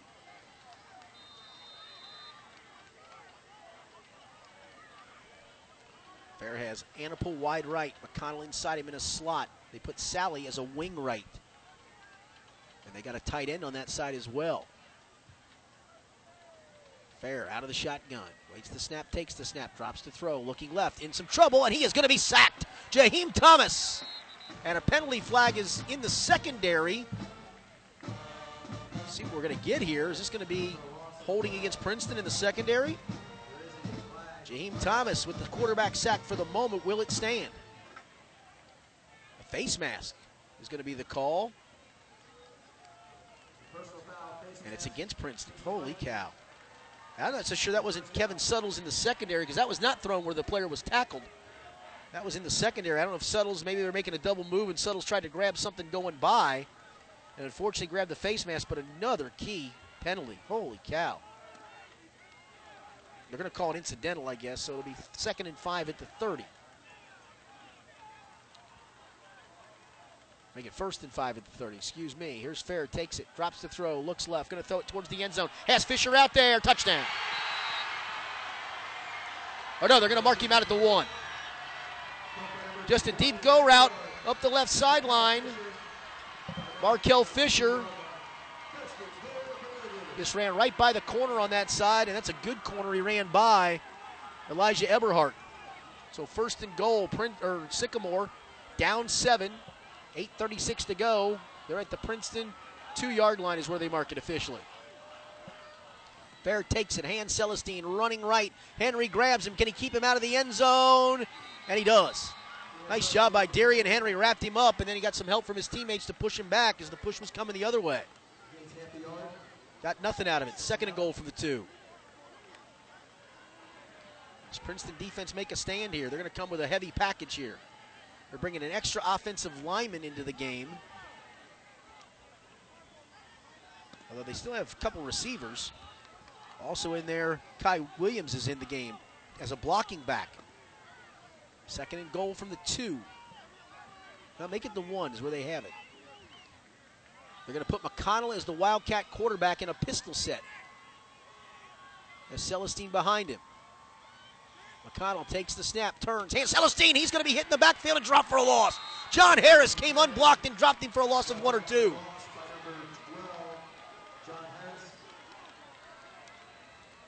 See where they marked that back to. John Harris came through clean, right up the middle, and dropped him for a loss. They'll mark it at the about the five yard line. Third and goal. 35 7 Fairfield over Middletown. So I believe 17 7 East over Mason. Third and goal, Sycamore at the five. They were knocking on the door. Can Princeton make a stand here? Two receivers bunch right. Fair out of the shotgun, takes the snap, drops the throw, looking, rolling right, wants to throw it to the corner of the end zone. Nobody there. He threw it all the way out of bounds. Fourth and goal from the five. The two receivers that looked like collided. Anapol and McConnell looked like they were trying, they were in a bunch. Looked like they tried to run a little rub play, and then they ran into each other. 7.01 to go, clock stopped. This has got to be go for territory, I would assume, for Scott Totillo here, and it looks like it is. Fourth and goal from the Princeton five. Can Princeton's defense up 13 to 6 make a stand here? Fisher comes back in as they will check out Nate Clark, a tight end.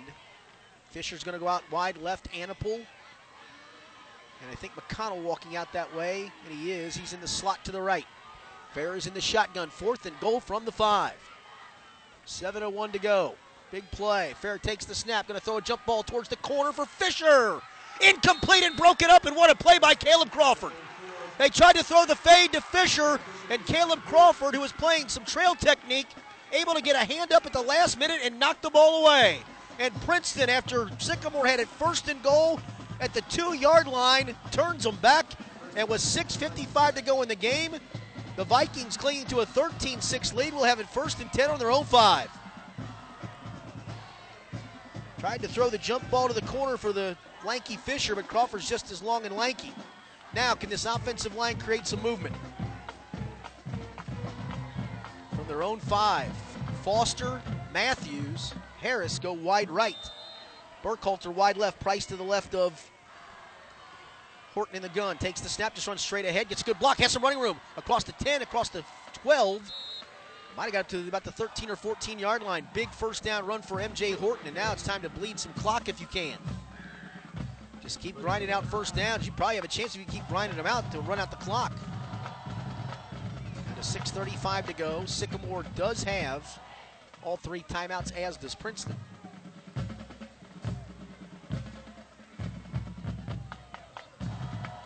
Actually, the game of, yeah, second and one for the 14. Lakota East, Lakota West 26-6 over Hamilton East, 17-7 over Mason.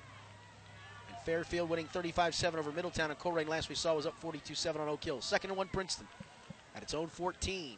Horton takes the snap, runs straight ahead, has the first down and more as he plows his way up near the 20-yard line. And Princeton's going to get a fresh set of downs as MJ Horton, as they just made this a very simple second half game plan. Snap it back to him and let him get some push up front and use his legs.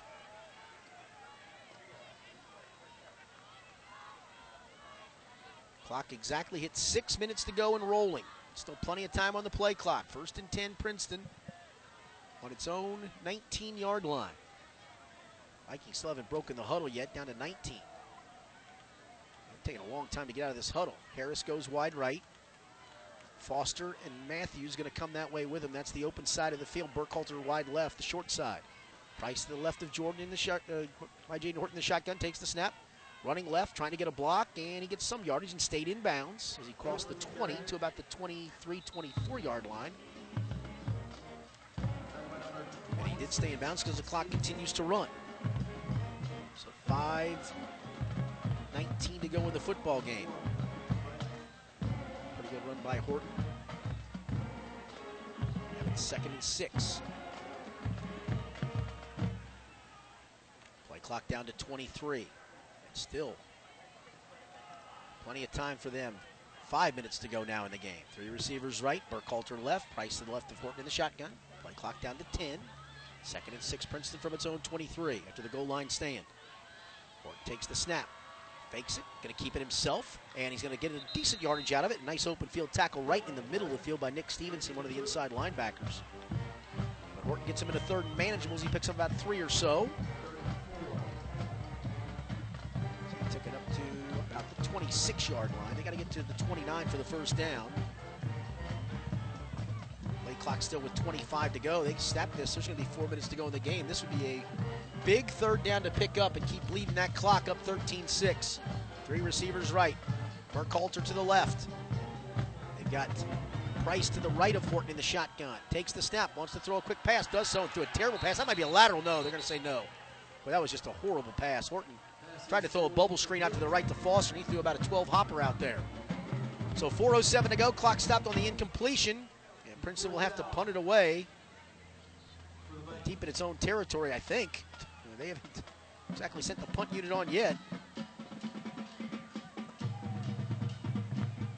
And now they do. So one more defensive stand for this Princeton defense of 13-6. Each team has missed an extra point. despite stays a seven-point game. Again, doing the punting tonight is Tamir Matthews. He's picked up a couple of short, bouncy snaps from, Jay, from Gabe Bamer, the snapper. Need a good one right here. It's a good one. He gets the punt away. It's a high, short kick. And this is going to take a bounce back towards the Princeton goal line and going to be down in Princeton territory with 4.01, four minutes exactly to go in the football game. So let's see where they marked that. Again, hard to tell from this ground level where they've so graciously put us tonight. It will be marked I have no idea. 36 yard line of Princeton. So four minutes to go. Do they have another defensive stand in them? Short field to work with here for Sycamore. Again, all three timeouts for both teams. Slow to get out there defensively as Princeton or, or Sycamore's already at the line of scrimmage. First and 10, Fair's in the shotgun. Sends a man in motion. McConnell hands it off to Celestine running straight ahead. And he gets a handful of yards as he's knocked down at about the 32. There for first contact for Princeton was Iran Love. And got five out of it. Sycamore quickly back to the line of scrimmage. Plenty of time. Both teams now with 14 first downs in the game. That's 12 in the second half for Sycamore. Fair in the gun. Three receivers to his left, one to his right. Ball in the middle of the field. He resets his back from his left to his right. Still plenty of time on the play clock, 15 seconds. Fair takes the snap, looking left to throw, guns it out that way, and short hops his intended receiver as it was tried for Fisher. And that brings up third and four with 3.19 to go. Princeton leading 13 6. The Vikings can maybe get some pass rush here on Fair. They've gone to a lot of quick passing game in the second half, although he's been sacked a couple of times.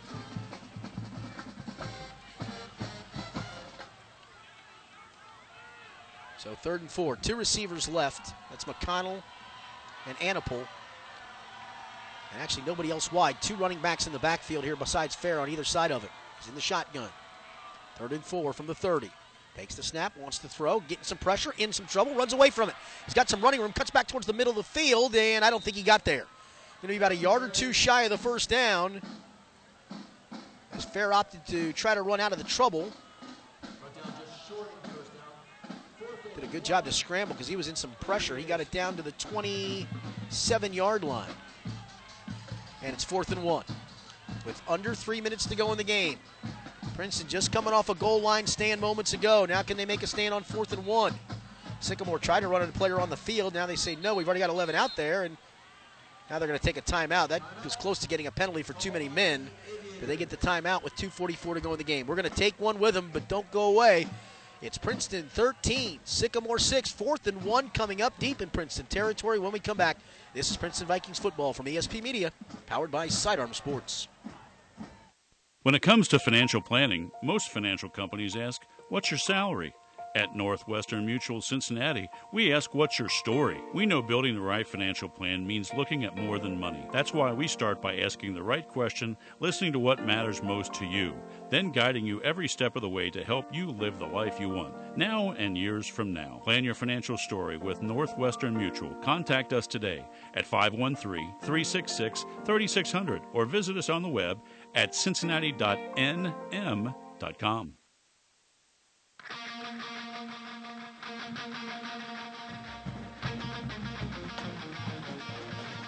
Here's the situation. 2:44 to go in this football game. Greater Miami Conference opener. 2-0 Princeton, 2-0 Fairfield, or 2-0 Sycamore. Sycamore faced with fourth and one at the Princeton 27, and the Vikings leading it 13 to six. Get a stop here, even though Sycamore has now two timeouts left, and you might be able to run out the clock with a first down, but you got to get the stop first. McConnell wide left. Anapol's going to line up almost on a wing left instead of being out wide. Celestine to the left of Fair in the shotgun. He's also got a receiver to his right. Fair takes the snap. He wants to throw it. Looking, looking, looking. He's going to throw it deep down the sideline for McConnell, and it's going to be caught out of bounds. So Princeton will get it over on downs as McConnell made a great effort down near the left pylon. It was double coverage, and McConnell went up. I think he caught that ball. Zach, did he not? Yeah, he nods and said yes. But unfortunately for him, he was out of bounds because that was a heck of an effort. But Princeton now with 2.41 to go in the game. Sycamore has two timeouts, and the Vikings with a first down can probably run this clock out. Can they do it? His Princeton defense in three games has been just outstanding. Offense still very much a work in progress, but the defense has been great. And it's been great tonight. That's why Princeton leads Sycamore by the score they do. This is a Sycamore team that scored 81 points in its first two games, by the way. Held the six tonight. Horton in the gun. Has two, three receivers right, one left. Price to his left in the shotgun. He's been running it for the most part in the second half. Takes the snap, and he's going to run it here. Straight. Gets great block from Price. Huge hole up the middle for him. And there's a penalty flag that comes down, and this is going to come back for a hold. Oh, man, oh, man. That looked like a great hole that he ran through. Again, we are here at the end zone view. We are broadcasting literally on the field in the end zone. Not on the field, but I guess behind the goalpost in the end zone. And that looked like a great hole that opened up. Price got a great block at the point of attack, the running back. And it is all for naught because it's coming back for a holding penalty with 2.33 to go. Wow, that's a big one.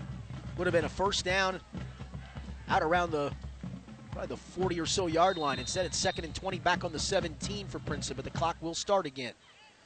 Game clock at 20. excuse me. Play game clock. Excuse me at 2:25. Play clock down to 16. Harris, Matthews, Foster wide right, Burkhalter wide left. They operate on the hash to the left. Price to the left of Horton in the shotgun. Awaiting the snap. Takes the snap. He's just going to run it left. Picks up a little bit of yardage as he wedges it out there for about two or three yards. Price tried to throw a block in the hole and couldn't do much with it. And now Sycamore going to take its second time out with exactly, yep, they stopped it at 2.01, excuse me, to go after the short game. So the bad news is Princeton is faced with a second and long here. The good news is Sycamore's down to one timeout, and again, they are down seven full points. Scoring in this game after a scoreless first half, it was a opening drive in the second half for Sycamore. And Demir Celestine ran in from seven yards out. He was aided by four penalties, a couple of offsides, and a excuse me, a face mask penalty. The extra point, however, by Jack Farrett hit the left upright. And Sycamore had a 6 0 lead with 9.15 to go in the third, but Princeton responded right back. A 65 yard drive all on the ground by quarterback MJ Horton. He capped it with a two yard touchdown run. Michael Everson added the extra point. With 6.51 to go in the third. Princeton had taken a 7 6 lead. They took that lead to the fourth quarter and then went up 13 to 6 on an 11 yard touchdown pass from Horton to D'Angelo Foster. Unfortunately, though, Michael Everson misses his first extra point of the year with 10:40 to go in the third, in the fourth. That made it 13 to six. Princeton with a goal line stand moments ago, and then stopping Sycamore on fourth and one on the next drive, and they've got it here with 2:01 to go. Horton in the shotgun face with second and about 19, and we get a Sycamore player jumping up front. Boy, there's a gift five yards. With second and 19, this will make it second and 14 at the 23. That's a killer. Emerson went with a nice hard count, stayed disciplined that time. Excuse me, got the five yards. Still second and long. Second and 14. Sycamore is down to just one timeout remaining. So Scott Tillo can opt to stop it on either of these next two plays or save it for his offense. I'm guessing he'll probably stop it here if they get a stop on this second down. Price to the right of Horton in the shotgun. Takes a step, fumbles the football. It is loose, and Horton went back and fell on it back at about the 10, 12 yard line. Boy, oh boy. Looked like a really good snap, too. And a timeout for Scott Totillo, and that only took six seconds. He took his eye off of it. There's a new center in the game, I believe, at the moment. No, I tell you what, Javon Neal's still in there, center. Excuse me. They look like a good snap. So Sycamore is out of timeouts. But 155 to go, and it's going to be third and a mile for Princeton. You got to think they're going to run it to at least bleed some clock and then punt it.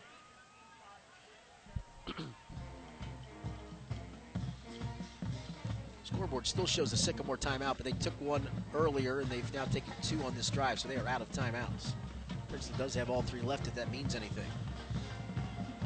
I think you just snap this back to MJ Horton and let him try to run it between the tackles so you don't worry about him going out of bounds to stop the clock. That's the other part here. If you run anything wide, you need to get down and make that clock run. It is a 40 second play clock in high school football that starts when the play ends. So, really, Princeton can snap it here at 155, run a play, and maybe snap it again at about 105 in the game. Third and a mile. It's a tough one to make, but you don't have to make it to win the football game. You just got to keep the ball in your hands, bleed some clock, and let your defense finish it up. Horton in the gun has three receivers right, one left. That's Burkhalter. And now a timeout for Princeton.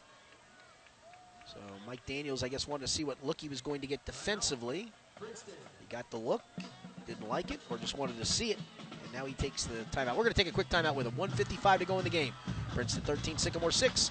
This is Princeton Vikings football from ESP Media, powered by Sidearm Sports.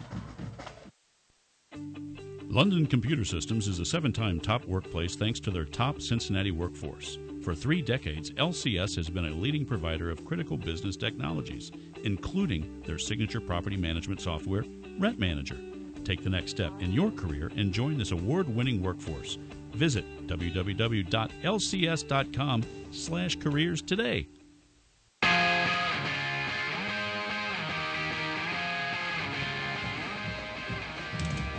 All right, here we go. 155 to go in the game. Princeton faced with third and about 23, back on its own 13.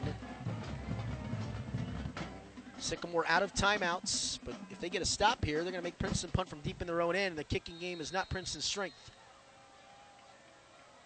They're going to put Matthews on a wing left, Price to the left of Price, or the left of Horton in the shotgun. Two receivers right, one left. Horton takes the snap, going to run left. He's got to stay in bounds, makes a cut inside Price. Does so, stay in bounds. He went out of bounds. Oh, you can't do that. Oh, that's a killer. That's why you needed to run that between the tackles. You just gave Sycamore a gift timeout right there. Man, oh man. You either got you got to tell him to go down or not run a play to the boundary. Oh, that's a mistake. So Sycamore will get it back. That, that, by the time they should have gotten this back, there should have been a minute to go. There's a minute 49 now, and the clock has stopped. Wow. This team makes a bunch of mistakes for an undefeated team to this point. and I guess the good thing is those are things you can clean up, but that's just can't have it. And the punting has been an adventure tonight. It's a bad snap. Matthews is in some trouble. He's going to lose the football, and Sycamore's going to pick it up, and they are going to run into the end zone.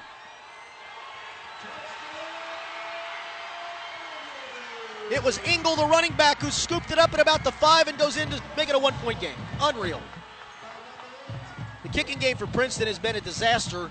The punting game, at least, has been a disaster from week one, and it came back to get them right there. So, really, I guess Horton running out of bounds might have helped Sycamore, helped Princeton after all. Well, Farron missed his last extra point, however, and there still is 143 to go. Princeton has two timeouts. Farron hit the left upright with his last extra point. This to tie it with 148 to go. Snap is back, hold is down, kick is right down the middle, and good, and we are tied at 13 apiece. And hang on, there's a flag. Uh, they run into the kicker here, they might have. I mean, it's good anyway. It would be tacked onto the kickoff if that's the case. So a low snap. Matthews tried to scoop it up. Probably should have just fallen on it. There's a personal foul against Princeton for running into the kicker. So Sycamore could technically try to onside kick this if they wanted, or just try to play defense. That's a disappointing series of plays right there for Princeton. First running out of bounds. And then the punt game, which has been an adventure this year, became a major faux pas. As William Ingles scooped the ball up at around the five yard line and ran it in, and Farron with the clutch extra point to tie it. And now we'll see if Dorian Durham, the passing quarterback, comes back here for Princeton. Durham's done a lot of great things with his, or rather, Horton has done a lot of great things with his legs here in the second half, but he is nowhere near the passer Durham is. Well, maybe get Everson a chance to get himself a field goal at the end of this. So 13 13. Princeton Sycamore. Got some psychedelic music going in the background. I like it. So here we go. It'll be Bowers and Foster back deep. Again, they'll kick this off 15 yards further up. So Engel scoops up the botch punt snap and runs it in for the tying or the touchdown, and then the extra point by Farron ties it. They put it down, and now they'll mark off the 15 yards and they'll kick it off in Princeton territory at the 45. I mean, you could onside kick this if you so desired, at the very least. Princeton gets the ball at about their own 30, 35 yard line. I mean, it's a decent field position, but you may get the ball back here. Got some momentum on your side. Farron, a left footed kicker. He may just opt to thump this through the end zone, too. His first kickoff tonight was very high and short, and Princeton fumbled it. Sycamore got nothing out of it after Sycamore recovered. His last kickoff was a squib kick. So here comes Farron to move on the football. And he's going to try to get to the end zone, and Bowers is going to watch it go over his head and go through the end zone for an automatic touchback. So let's see who comes into play quarterback here with a minute 43 to go. It looks like it's going to be MJ Horton. 13 13 our score. So a game that looked like Princeton was about to wrap up with a victory to go to 3 0 with Colerain coming to Princeton next week. Now sees the Vikings having to put together a drive here at the end of the game or try to win this in overtime. Harris goes right. Matthews and Foster joining. Burkhalter wide left by himself. Price to the left of Horton is in the shotgun, and now a penalty flag. And Sycamore had too many players on the field, and Princeton's going to get a five yards out of it. That's a start. Two timeouts left for Princeton, so they could run the ball a little bit here.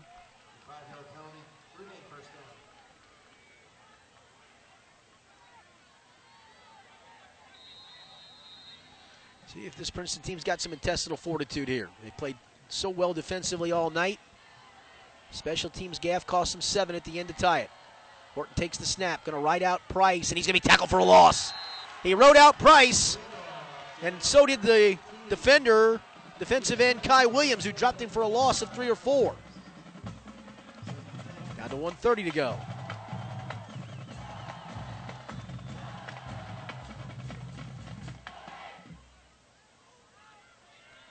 Harris Foster, Matthews to the right, Burkhalter to the left. Third, second and 10 from the 20. Lost the five yards they got back on the penalty. Down to 110 to go. Horton dropping to throw. Sets his feet. Going to sling it deep left side for Burkhalter, who could not hang on down and around the 30 yard line. Good play by the corner down there, Jacob Andre, to get a hand in maybe and knock it away. And now it's third and 10. Here's the other thing Princeton doesn't do anything with this football here. They're going to have to punt from deep in their own territory again.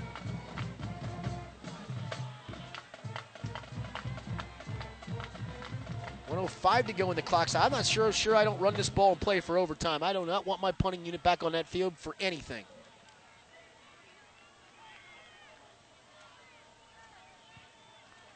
Burkhalter stands outside the huddle wide left. Again, Harris, Matthews, and Foster go to the right. Price to the left of Horton in the shotgun. 105 to go. Tie score 13 0. Third and 10, Princeton from its own 20. And Horton drops the throw. Sets his feet, looking, guns a pass into traffic. It's high! And boy, I'll tell you what, if a Sycamore defender, I think that was McConnell, hadn't tipped it, it was going to be intercepted by Justin Williams, the strong safety. He jumped the route, but McConnell stuck a hand up and was able to tip it out of bounds. So give him the pass breakup. So a minute to go. Prince has got to punt it from their own 20. Oh boy.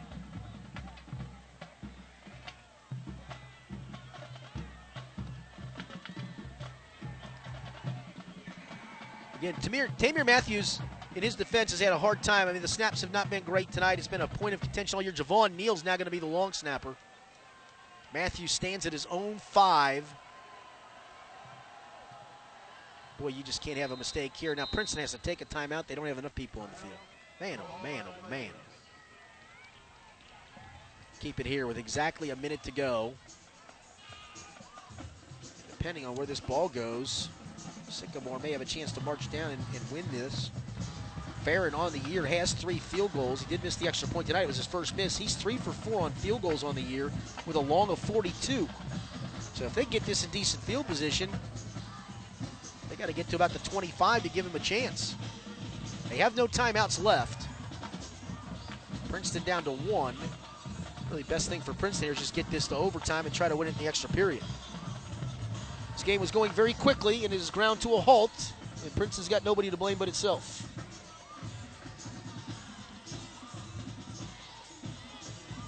Neal practicing some long snaps during the timeout with Matthews, and he just sailed one over Matthews' head. Oh my.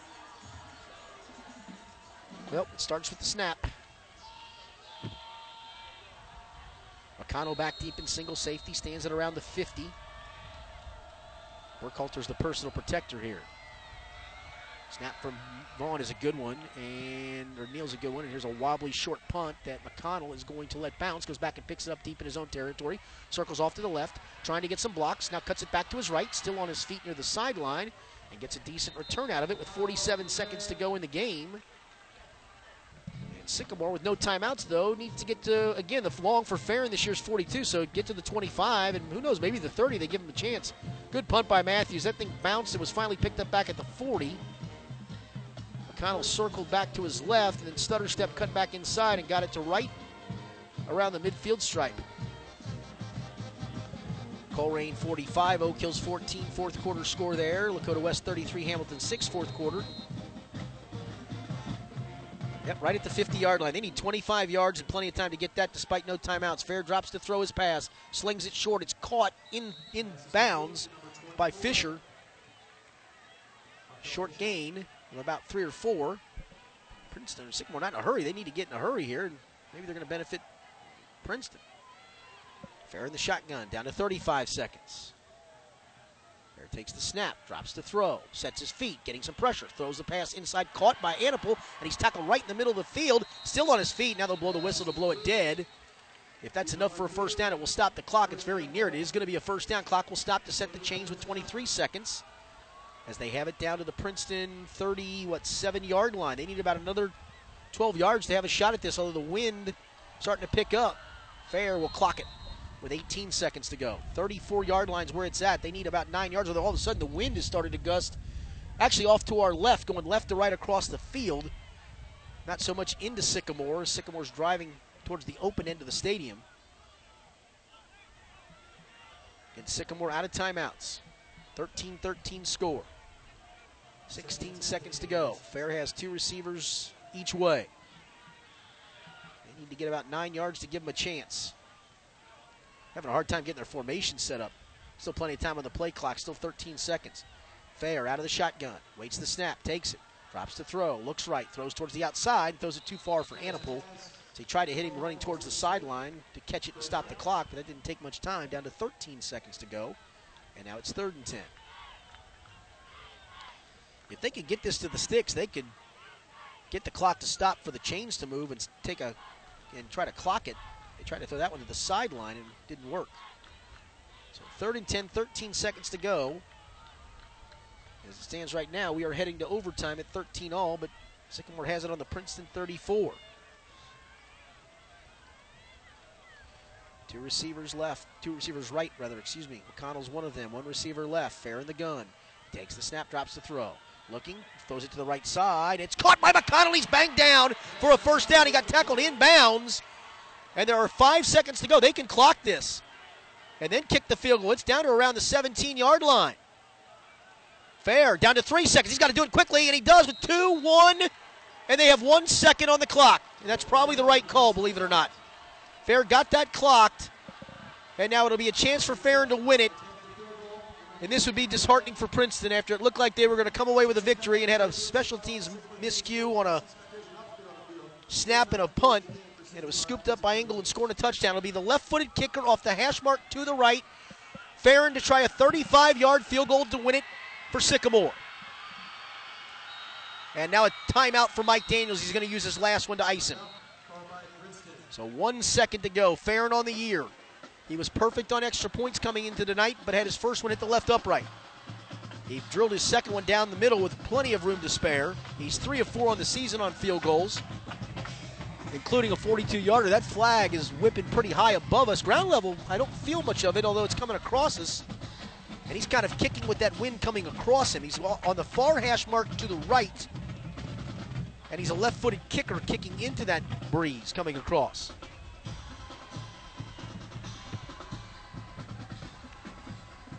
Princeton led 13 to 6. Looks like it was about to wrap up a great victory to go to 3 and 0. And now Jack Farron, senior kicker, will try about a 35 yard field goal to win it here for Sycamore. If he misses, we go to overtime.